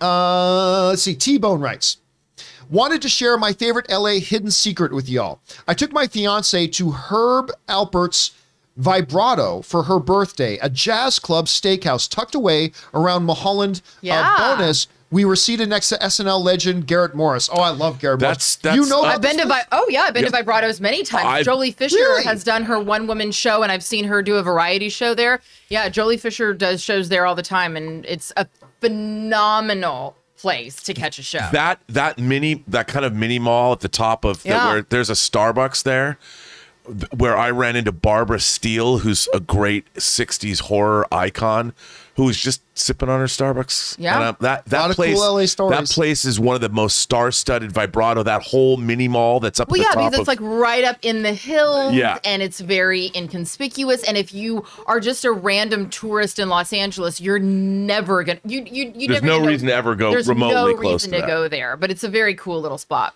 All right, next up. Uh, thank you for that, T-Bone. By the way, T-Bone sent in twenty dollars to support the channel. Thank you, T-Bone. Uh, John Redcorn writes, the Papa John scene in Uncharted was some of the most bizarre product placement I've seen in film, uh, right next to the Bud Light scene in Transformers four. Was that the restaurant they were in that I was complaining about? So, I think it might have been. Did you just call Papa John's a restaurant? That's adorable. Okay, the so the, the, the like eating that. establishment. Was that the one they were talking about? I don't know if that's the one they were talking about or not. All right, let's keep going here. Uh, next up, um, Cody Hunt writes, one thing that bugged me about uh, Begins is that the microwave emitter, oh, we're talking about Batman Begins, is that the microwave emitter vaporizes water. So wouldn't it vaporize every uh, everyone since humans are mostly water? That is, so I remember that when the fir- movie first came out, somebody brought up that exact same thing. So, of course, yesterday we did the latest meeting of Movie Club and we talked about Batman Begins. And like, yeah, if this thing just evaporates water, mm-hmm. and it's evaporating water through the city streets to the mains below, then shouldn't any person standing there instantly blow up and evaporate? Well, considering it was from the Applied Sciences Division, maybe they figured out a way where it wasn't going to affect human beings. Maybe. Nice pivot. Yeah, like that? I mean, that's that's a possibility. It's movie. All right, next up. Good point to bring up, Cody. Uh, Raymond Reddington writes, by the way, uh, Blacklist just got renewed for season ten. Oh, also, by the way, I watched the first episode of um, Endgame. How was it? I liked it. Okay. Now, granted, I'm... I'm Hail to the Queen. Hail to the Queen, man. And by the like, I'm I'm a sucker for um, Morena Baccarin and anything she does. It looked but, really but well honestly, shot. I, I thought it was pretty good. I liked uh, it. I mean, I'm not a network T V guy, but that look, I will watch that. If you think it's good, I'll watch it. I, and I, I see, I mean, network T V like... I don't know how it'll turn out. But so far, so good. The writers right. don't either. Raymond Reddington writes, am I breaking the law by using a V P N to subscribe to H B O Max? I live in the U K, even though I am paying to watch Peacemaker and not streaming it for free, though through a website like one two three Movies. Honestly, I don't know. My my my my guess is, and do not take, I'm not here giving legal advice, okay? But my guess is, no, you are not breaking the law. If you were breaking the law, then these these V P N companies advertising, hey, you can access content for, then they wouldn't be allowed to advertise. He's paying that. for it. Yeah, so He's if you're paying, paying for, it. for it, whatever, you're doing a workaround, but I do not believe, Raymond Renton, you are breaking the law. I, I mean, maybe... I'm, you're maybe, giving H B O Max what I give H B O Max every month. Same maybe thing. Maybe somebody who's involved in that area of law can let me know if I'm wrong about that, but that's my guess. By the All way, right. what are V P Ns for anyway, other than getting to stream things you can't stream in your own well, country? My main reason for using a V P N, like ExpressVPN, um, is is online privacy. I mean, that, right. that's my primary thing, is is absolutely the privacy thing. All right, anyway, next up. Uh, Official Friend Zone writes, with the success of Uncharted and a positive feedback from the New Horizon Forbidden West game, I hope we get a show announcement soon. I I mean, I don't know. I haven't seen anything of the new game, but everybody's kind of raving about it. Yeah. But I know, listen, PlayStation Studios is all about finding the next I P that they're doing. And if this thing takes off, I would prefer a movie, but that's just me. All right. Matt writes, uh, eagerly awaiting for Tarantino's tenth film. And are you excited for it? He said it's his last, but I don't believe that. I don't, be- I don't think there's anybody on the planet who believes his next movie is going to be his last movie. No. I think maybe he believes it, but there's no way he sticks to that. He'll be like Coppola at eighty-two. Yeah. I'm financing my own thing. I don't care. I'm making another movie. Yeah. Well, Steven Soderbergh, I'm going to retire to paint. Yeah, that lasted all of what, six months? Yeah. Or or Jay-Z. No, I'm going to do T V. I'll I do remember the Remember when Jay-Z retires? Say, I'm not I'm not making any more albums. Right. I made more albums. I mean, yeah. So I, I think I don't think Tarantino's lying. I just he's a creative force, and when you're a creative force, you're going to get the itch, and then he's going. It's the same thing he said. That's it. I'm not doing Hateful Eight. Remember that when uh, people leaked the script. Yeah. That's it. I'm not doing Hateful Eight. He wasn't lying. I think he believed at the time that he wasn't going to do it. But then he did it. But you know what? At the same time, he, uh, now that I'm thinking, there's something about the unfortunate reality that creative people have to announce a retirement if they just want to take a friggin' break. Because yeah. if somebody who has done a lot of successful things and becomes, you know, a part of the zeitgeist, decides, you know what, I kind of, I'm, I'm a little burnt out. I just want to go paint. And I don't know if I'm ever going to do a movie. Maybe I will. But right now, I'm just not feeling it. If they decide that all they want to do is go, you know, paint landscapes for the next fifteen years, then all of a sudden it's like, wow, whatever happened to so-and-so? Man, their career just tanked. Even if they made a personal decision to just take a hiatus. And so I think that sometimes this is a preemptive move for people to announce a retirement so that they can say, hey, it's not that I can't get work. I am choosing not to work for a period because guess what? I'm so rich I don't have to. Without having to deal with the the insanity and the B S of people thinking, oh yeah, well they just, you know, they're a hack, they failed, they can't get hired again. You know, which I see so many times. Somebody can win an Academy Award and then if they or somebody can do one of the greatest films in cinema history, and if they never do another thing ever again creatively, they've still accomplished more than most yeah. creatives on the planet, and yet they're considered a hack or a has-been. He also made a really good point that all of his favorite directors that he loves, he says the the last films in their careers were never that auspicious. And he made his Reservoir Dogs is thirty years old now. His first wow. feature.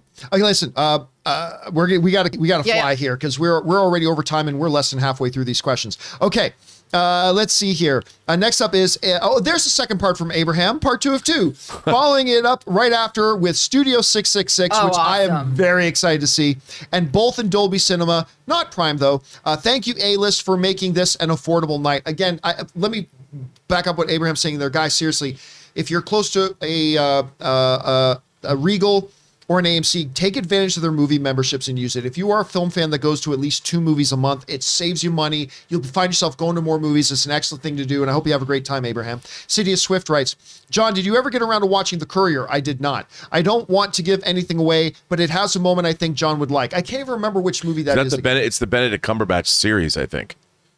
Oh, is that what that was? Yeah, I think it, I, I was think thinking that's... of something completely different. But or no, maybe I, it is a movie. I thought it was a series, but it's maybe a movie. It, it might be. But, uh, but no, I have not, un- unfortunately, C D S. So, uh, yeah, unfortunately. There's a lot of T V I don't get around to watching, unfortunately. I'm con. All right, K Major writes, hey, Chris, uh, and Chris is not here today. Uh, I've hired the Justice League to be on your case. They'll get back to me. The Avengers had me on hold for forty-five minutes. Oh, probably talking about, about her, her car, car situation. Get, yeah. We will let Chris know that you got them on it. That we'll is, let people, very much yeah, appreciate that. You got people got your back, Chris, when it comes to your... Oh, she's had the worst luck with her car, man. Like, everything from vandalism to, like, uh, just a lot of different crap with her car. All right, next up. Beast Gaming writes, Rob, what site do you purchase hot toys from?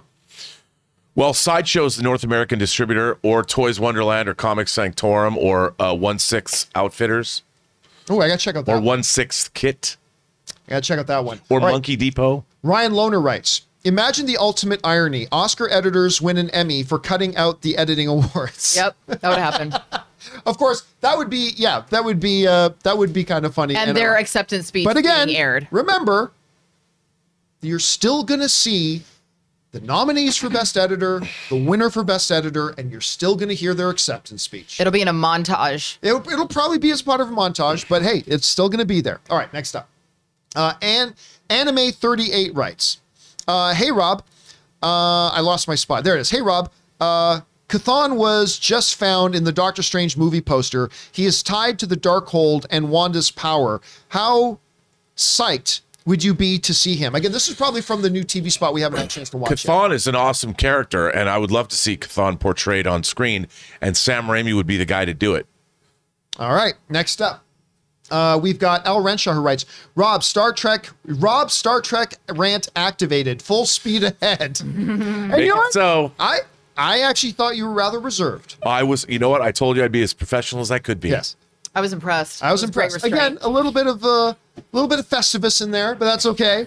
I, th- I actually thought you were very well. I reserved. Got a little spicy, but you know. No, I thought you were like within the bounds. I thought you were within bounds. All right, next up, we got Gons, who sends in like a twenty dollars super chat badge, and Gons writes, Marvel in need of a new galactic team with the end of Guardians. Do you think we could get a Starjammers movie? Uh, be funny seeing Corsair, uh, Corsair leading Cyclops and Havoc. I'm your dad, and uh, sorry for throwing you out of a plane. Rob, he's talking right. By the way, I'm going to throw it over to you, and I'm going to head out and use the bathroom because I need it quick. But, oh. But they have talked about how James Gunn said this iteration of Guardians is coming to an end. Should they be looking at a new out for... For, uh, uh, look, for I love the Starjammers. I'll let you guys talk about it for a minute while I head out. I love the Starjammers. Lilandra, obviously, is connected to Professor X, and I uh, uh, I think it'd be great. I mean, I, I love the cosmic side of Marvel. I mean, the Nova Corps, which we've already seen. You love the Nova Corps, right? Yeah, I love Nova, buddy. Yeah, I knew you did. So, yes, I think it would be great if they did that. The Starjammers are great characters. Obviously, yes, part of the Summers family you're talking about, and I love the design of those characters, and it really depends. I mean, they've they've they've tapped. We know that the Marvel cosmic universe is much bigger than we've seen. They've actually shown us very little of it, and if they're bringing Adam Warlock out, they're trotting him out in Guardians three, I think uh, we're in for a treat. I don't know if they can see you. Or am I the only one on camera? No, no, no. no, no, no we're can, all... oh. What was the question again? Uh, if if they're going to retire Joey. The Guardians of the Galaxy, what other teams like such as the Starjammers? Oh. I mean, would you like to see more cosmic characters in the M C U, Ray? Um, I don't know too much about it, to be honest. Well, what if you had just more people in space? Because I'll watch anything more, with yeah, space. Yeah, yeah, yeah, yeah. Let's just do it. I mean, okay. You know what's in space, what, Ray? What's, what's Moons the... are in space. Yeah, but what's the thing? Why would the Guardians be... It's just a hypothetical or something? Well, like, no, I think that the Guardians might be disbanded. People might die. Oh, yeah. People, oh, yeah. You know. Some of them aren't even there anymore. Right. I mean, how but, are they going to deal with Gamora? Oh, yeah. And I'm back. Okay. Thank uh, God. Thank you for covering that, guys. Because I right. had nothing to say. We had nothing left. I just brought my dog up. Nikita uh, Monahan writes, Uh, don't like them awarding the technical awards before the live show. It's kind of indirectly telling everyone those technicians in those categories are of lesser importance than the big categories. And no, you know what it is? Well, hold on. Are they talking about the technical awards, which is a completely different award show as part of the Academy Awards, but it's for things like this little, this gear inside of a camera was invented by this person. Yeah, but I think he's talking about sound and oh, editorial, okay, okay. and I, I think he's just. Said, I just want to make sure that we're because yeah. the technical um, awards, the is science an entirely, and technical awards is separate. Is a separate thing. I technical crafts. I think. I I don't believe that's the case at all. But if it is, it's not the Academy telling them that they're less important. It's the audience has been telling them that they're less important. Has the audience actually, like, have, I, I want to know how they decided on these particular categories. Did they do focus groups? Did they look at, like, probably. Did they do the, the thing where people can, they track when people are tuning out, when people are tuning back in, et cetera? I, I'm going to guess they probably did do that research. My guess would be you'd have to do that kind of research before you do it. But, but I would I, be I've okay. Never been, I've never I would been be an okay if they started it with the shorts categories. Start with the shorts. And the reason I say this is because, and not, this is no disrespect to shorts. I have friends who have won Academy Awards for their short films. I have a deep respect for them. But the amount of time, resources, and money that goes into a short film is absolutely not the same as what goes into a feature. And so I would be okay if they started with the shorts and make that its own thing. And see how that goes, and then maybe start thinking about, and if it and if it still works well, then maybe start pulling in some other categories in. But I think it's a big thing to just chop to to put sound editing for a feature into, you know, a documentary short. Okay, so are are you just help me understand? Are yeah. you saying that okay, in principle, the idea of taking a couple of categories and announcing them first and editing them in later is okay? It's just which categories is the issue? No, what I'm saying is that, yes, that is what I'm saying. Okay. I would also say, though, about makeup, they added the makeup Oscar. I think it was at the, the when the show aired in eighty-two, but it was for eighty-one. And the first person who won the special effects makeup Oscar was Rick Baker for An American Werewolf in London. I remember when I was fourteen, I thought that was the coolest thing in the world, that Rick Baker was being honored with an Oscar. Yeah. And also the casting directors are about to be, we're about to see casting um brought in as a category for the Academy Awards. It's going to be happening in the next five years. I'm calling it. And so they should. They're adding categories, so what's going to happen then? I, so. I think they should add that as a category. All right, about this have. Uh, next up, we've got uh, Official Friend Zone writes, character design, story, Horizon Forbidden West is one of the best games. I am so enthralled. John, I highly recommend you check it out. You know, I was actually on my P S five last night downloading some games and trying some games. And I remember thinking maybe that one, I thought it might be because I'm still, I'm terrible. I'm still a mouse and keyboard guy. I'm terrible with a controller. And I thought maybe that looked a little bit advanced for me, but I might have to give that one a shot. All right, Unbeatable writes, I heard there's a rare cameo of a working McDonald's ice cream machine in Doctor Strange two. Any truth, you guys? Make my commute to and from a lot better. Dude. What is I, with that? It only it only comes out after ten p.m. too. The the broken version of the ice. Let's get like a mini documentary done just about Someone is McDonald's act- ice cream machine. My, Someone's I'm actually always, suing them. Why? I, I I don't understand this. I've never had a problem getting McDonald's ice cream. I so ten, many times have oh, had a after problem. ten p m? After ten p m, their machine is always broken for some reason. Wait a second. Well, I mean, customers. Technically, you shouldn't be having sugar like that after well, ten p m anyway. It's yeah. going to affect your Can we talk about how they don't have nuts yeah. for their sundaes anymore? I love These McDonald's nuts. Caramel sundae. And they don't have nuts. I would always ask them to hold them anyway, so I don't care. I love the nuts. Did hold some kid nuts. die from a peanut allergy? Maybe. Why did kids ruin it for, our, for the well, rest of us? Well, it's not peanuts. It was almonds. Oh, was whatever. It almonds? Was no, it almonds? No, it's no, peanuts. peanuts. Yeah, it's peanut allergies. Peanut allergies have destroyed an entire generation. Yeah. All right. You know Southwest Airlines, we gotta, we no gotta peanuts. Keep going. We got to keep going. Next up, we got Addison who writes, Um, I missed the Batman Begins movie club live, but a hot take I feel is uncommon. I think Batman Begins is my least favorite of the trilogy, but still amazing. I don't think that's a terribly hot take. I mean, listen, that, that trilogy has a lot of fans and, and some people will prefer, I mean, most people prefer The Dark Knight as their favorite, but some people think Batman Begins is their favorite. Some people I've heard swear that The Dark Knight Rises is their favorite. So, hey, whatever one is preferable for you, that's the one that works for you, man. All right. Cincinnati, so our friend Cincinnati's five-star barber writes, Tuesday, seven p.m. IMAX, the Batman fan first event. I'm more hype than a cooked than a coked out iguana. Listen, I tell you what, we are less now than a week away from our first screening um, of Batman, and then Aaron will be joining us on the fourth for our second screening of Batman, and then some of you guys will be joining us as well for our Batman screening. I I cannot wait. I, I feel like the D C fandom event. Not this recent one, but the one before where Matt Reeves first came out and showed us footage and whatever. I feel like that was just like two months ago. I can't believe how long we've waited for this Batman film, and I cannot believe how excited I am for it. Dude. It's palpable. After I, after seeing that Catwoman clip and seeing how those fight scenes are shot, I'm like, I can't wait to yeah, see this movie. Yeah, I am dying to see this movie. All right, next wait. up. Kevin Joyce writes, um... every new Batman clip makes me more excited. I think it's clear they've got the right ingredients. Hopefully the meal delivers. And you're right. We see they, all the ingredients are there. They got all the tools. It's all there. The thing is, we know Matt Reeves is a chef who can deliver if you give him the right ingredients. And he has gathered the right ingredients, and everything I've seen so far, all the little tastes they've given us have been delicious. And I but think do they gonna, taste great together, John? We'll find out. Mm. I'm going to be so freaking sad if they're not. I'm gonna be so disappointed if it's not. All right, Mister Hank Dunn writes, I meant fr- uh, I meant from Movie Club. Let me try. Let's try this again. I meant from Movie Club is I don't think X is ever too realistic for X. You could have Predator show up in Sopranos and make it work if executed right. I'm gonna disagree with you. No, you can't. It it if it depends on the world you create for your audience. And if you created a certain world for your audience, then I, I'm going to have to disagree with you, Mister Hank Dunn, then X doesn't automatically equal X. Like, if you do a mobster movie where an alien invades in the mobster movie, you can create that world. Yeah. But if you've got a show like Sopranos or an ongoing franchise where this is our world, this is this is the world we're creating for this, mm-hmm. this is what the rules of this universe are, you can't suddenly then have a ghost army show up and start battling the police in the streets. right? It's it's you got to be mindful when you're a storyteller of finding that balance. Rob, what do you think? I completely agree with you. I mean, what are you going to do? Have a predator show up and kill Tony Soprano? How gratifying would that be?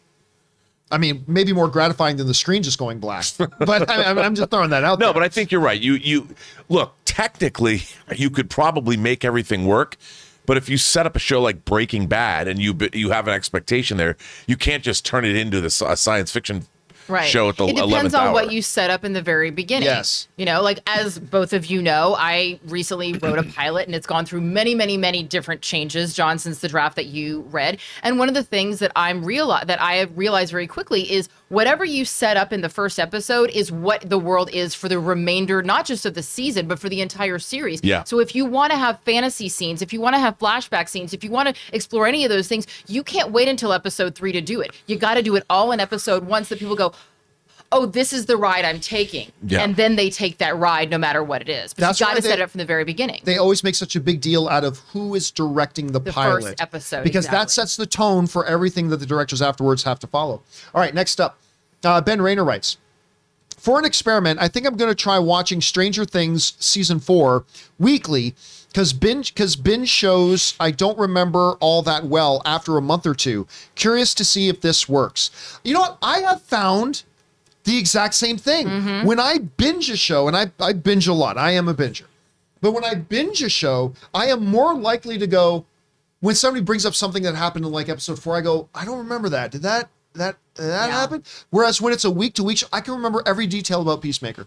Mm-hmm. Well, because we also we get a recap of the most important things that happened. You know, the week after we We've watched what happened. To talk about they go, everything. This is what we already told you. This is what we're telling you now, and then this is what we're going to tell you next week. So, so then the next week you're like, oh right, you get that recap, and it's just it's like learning something over the course of a semester versus learning it in a mini master. I have to tell you that when the last episode of The Gilded Age ended, I was waiting to go to the next episode because a train disaster happens, and I'm like, wait, there is no, there is no episode of The Gilded Age till next week.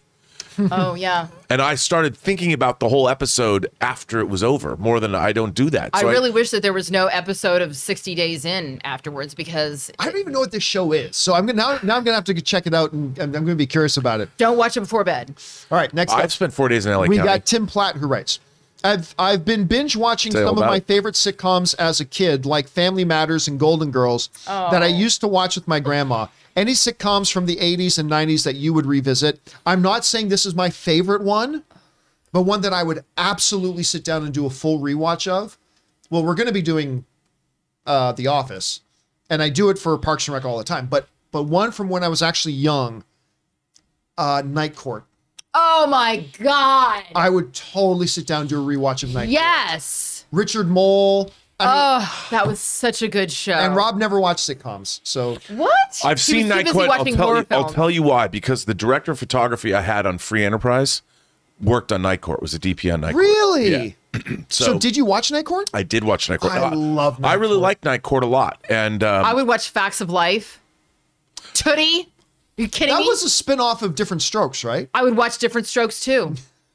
yeah, I, I, I, I, back in the day, I watched a lot of sitcoms. Fresh Prince of Bel-Air, the comedy. The comedy, not the one that's on right now. Yeah. Which, by the way, Anne's watching that one right now. She seems to be enjoying it. All right. Uh, next up, we got Sad Movies or Movies Too writes, have you seen Mount Rushmore before it was carved? It was unprecedented. Get okay, it? Okay, you know what? You know what? I would have liked if he did the type, if we spell, if we, instead of spelling it correctly. If he did a personal misspelling. I'm not it. a big fan of uh, of poor spelling or grammar mistakes, but I would have liked it. Should that. have been unprecedented. Unprecedented. Yeah, that would have been funny. Unprecedented. I didn't see it. Though, I get so. it. All right, next up.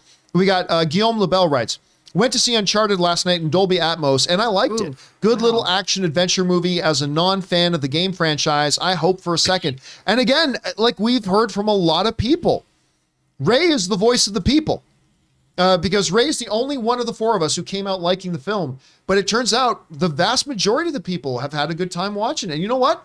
Awesome. That's great. I want to see a sequel, too, because I think the bones are there for a really good movie if they can expand upon that moving forward. All right. Say, glad you had a good time, Guillaume. City of Swift writes, glad to see Erin is on today. She's very cool. Well, you know. I have my moments. She's got her moments. She's all right. She's got Joey Bishop there with her. All right. Next up, Spencer Nielsen writes, and sends in like a twenty dollar super chat to support the channel. Thank you, Spencer.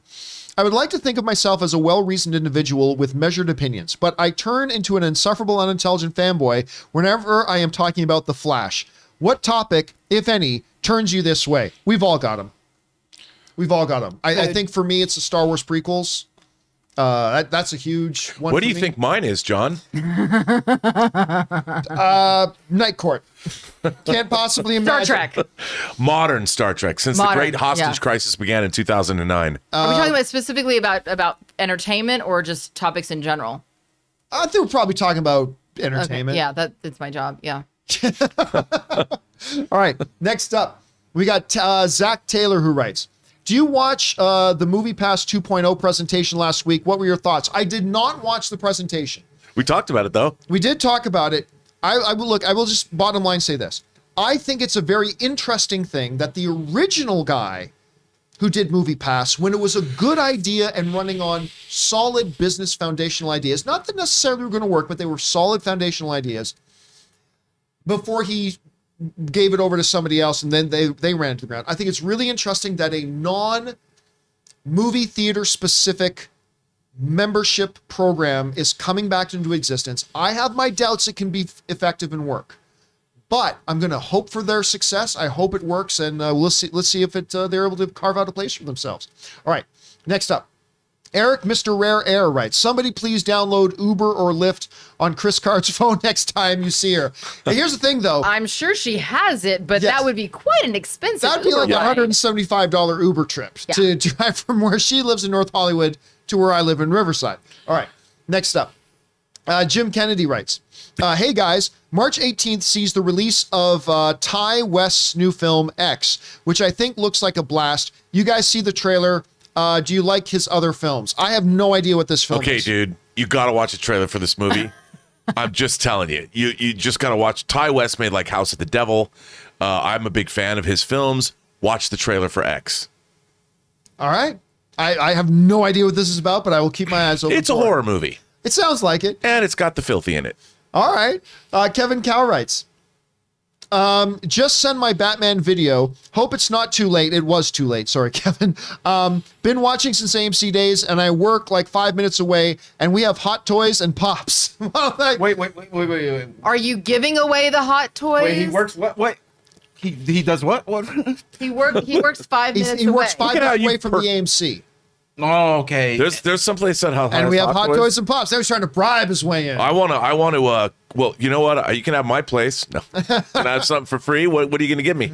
All right. Sorry about that, Kevin. But yeah, we have selected already. All right. Uh, Sam Fisher writes, uh, one of three. What I think the Oscars should do to shorten the show is swap supporting actress and original song, and then and then the winner of original song gets to perform not all five songs. I do think the Oscars can get away with not televising short form and documentary, but things like makeup, uh, production, design, and editing are important. But here's the problem. So you just told a bunch of filmmakers who have worked very hard and their life goal has been making films, and they get one of their short films nominated for Academy Award. Now you're telling them they're not important. So, I mean, this is the thing. Either we're saying that this in principle is a good idea to try, and it's just the specific categories that we object to, which, you know, it, it, like even for me, like film editing, I consider one of the major categories. Like the major categories to me, best picture, best director, the four acting categories, the two different screenplay categories, cinematography and editing. That to me are the major awards. And so I did do a little bit of a, whoa, wait a minute, film editing in there. All right. Like even I, I was like that. But are we saying in principle that we want to create a hierarchy of importance in these things, and then we're okay with the lower ones on our hierarchy poll being presented this way, but not the others? Or is it just in principle at all that they shouldn't be doing this at all? And I think that's a question we have to answer. No, I'm going to do you one better. Sure. I don't think short films should get Academy Awards at all. I don't think that they should get, I don't think they should be even a category. And the reason why is because who are we actually celebrating when we give a short film award? We're not celebrating the makeup artist that worked on it. We're not celebrating the actor. We're not celebrating the editor. We're only celebrating I guess who who gets that? The director, the producer. I don't the know pro- who usually gets- the producer director are one and the same with those. Yeah, right. But that's what I'm saying is, like, when we're talking about the Academy Awards, we're focusing on the individual ca- the individual aspects of filmmaking that all come together to make a feature film. So when we're talking about the short category, we're not. We're not uh, acknowledging the the contributions of the individual um, filmmakers within those. It's just the project as a whole. I I, I don't. I I'm, hear you, but then how would you define? Would you still give awards to a foreign film? Yes, uh, I'm talking a feature-length film, where like where because foreign the, films have been nominated for Best Picture. Well, of course, but I'm just saying you're you're who would you give the foreign? You know what I mean? It's still it, you're still not celebrating. Okay, but but the the amount of, like I said before, the amount of resources, the amount of time, yeah. the amount of money, the amount of people that go into making a short film. I just don't think that you can compare a short film to a feature-length film, and I don't. And I think that short films are very powerful. They're they're. I, I love going to see short film festivals. By the way, they, I should I should mention here, for those for those who don't know, uh, Aaron's husband is in a short film that got some serious Oscar buzz as well this year. So she's speaking from the position that her own husband yeah. was in a, in a short film, a fantastic short film, by the way, that got some actual buzz about. And, and you know what? It might be nominated next year. They weren't able to get into the consideration oh, okay. this year, so yeah. it might actually be. So and and again, I have friends who won the Academy Award for their short films, right.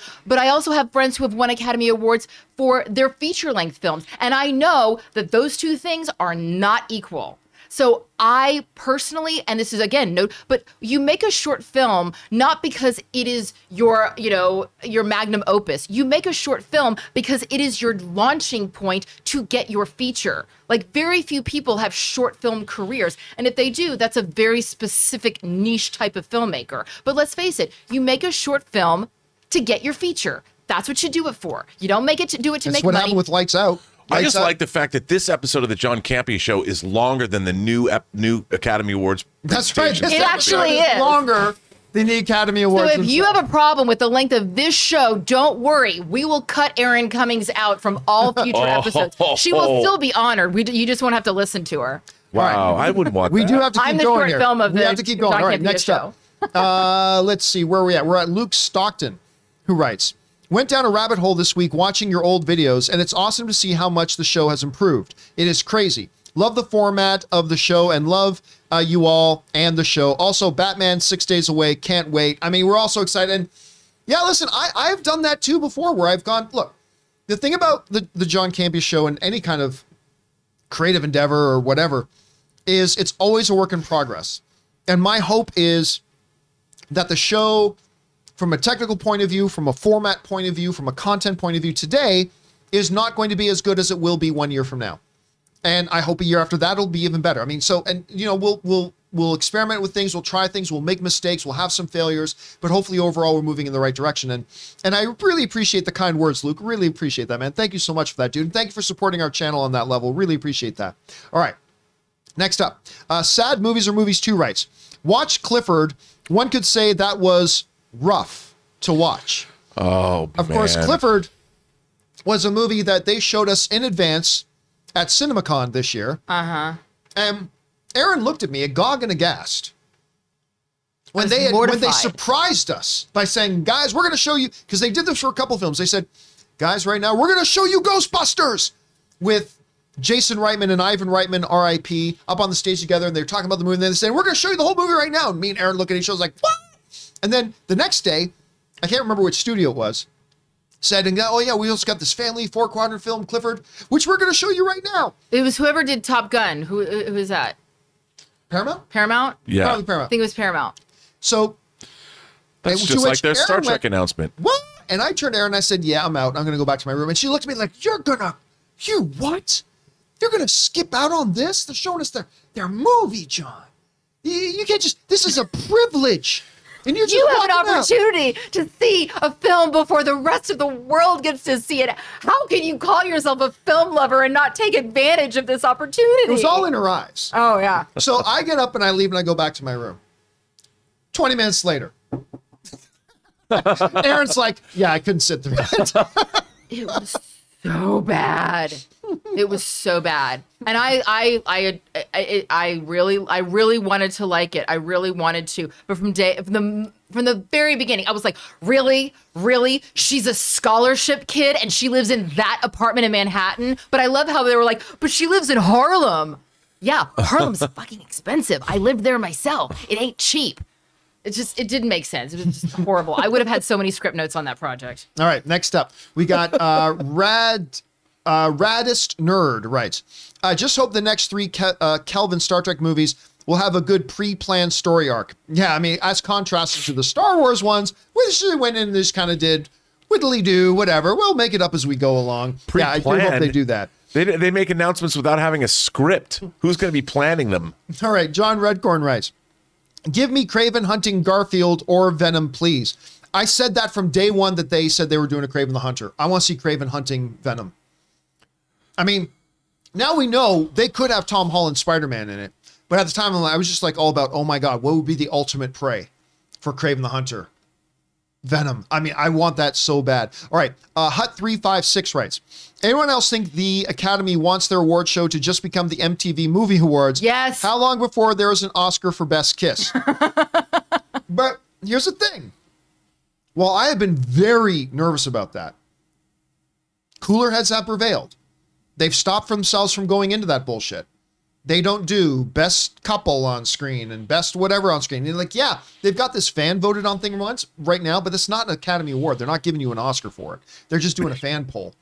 So as long and they as they have historically done, I'm I'm blanking on them on the top of my head, but if you look up, if you just Google like, you know, Academy Awards that no longer exist, historically they have had, you know, they've they tried. Have, they've tried to do things. Yeah, they've tried to create new things. And here's the thing. For the sake of this show, I am I am opposed to it. In two years, I may eat my words. I don't think I will, but I will say that I'm I'm happy that they are at least flexible enough to not have the rigidity to stick to one thing. Mm. It keeps them relevant. It keeps the Academy part of an ever fluid uh, film community. So I will say this: after all of my ranting and my raving, I do appreciate the fact that the Academy at least says, hey, you know what? Let's try some new things out. I appreciate the flexibility. I don't necessarily know if I agree with this move, but I do appreciate the fact that they're willing to try new things. And, and the best thing is, if it does turn out to be disastrous, if it does turn out to be a train wreck and a terrible idea, they'll change they can, it back. They can change well, it Amy back. Schumer is one of the hosts. Oh, jeez, don't even remind Sorry. me. Sorry, I, I still cannot understand their hosting choices here. And I like the people they got hosting. I do. I, do I just too. don't think they're the right people to host. Not right, together. Anyway. Uh, where are we at here? We're at Al Renshaw, who writes, uh, "Chris Chris's car needs to be encased in a suit of armor." Yeah. Pretty much. It really, really does. Uh, especially if you saw the pictures that I saw. Anyway, Andy writes, Rob, I tried uh, I tried to shy. Shill oh, I tried guys. to sh- sorry. I tried to shill for you to get more money from Campea for your hot toys yesterday. Can you please safely let my family go now? LOL. Shh. It's quiet. You have to um, slide into my D Ms. We'll work something out. All right. Uh, Harv's K writes, Uh, Fred Hechinger was terrific in White Lotus and the Fear Street movies. Still curious about Chameleon. Will be skewing a bit young. Um, yes, but that's okay. I, I really don't. They, listen, with Aaron Taylor Johnson, they're already skewing a little bit young with yeah. Kraven in and of itself, right? Because Kraven is supposed to be a little bit older. So I think that'll be for yeah, seasoned. I like that. Seasoned. I like seasoned. that. All right, and final one for the day comes to us from Vaughn, who writes, in the Doctor Strange trailer, right before it changes from the dinos, you see Strange breaking through an animated world. Uh, it's like for a half second. Yes, I saw it myself. So that scene where it looks that it could be, uh, what's the name of the island again? Um, the uh, something lands. The Badlands? Uh, the Savage Lands. Savage Lands, thank you.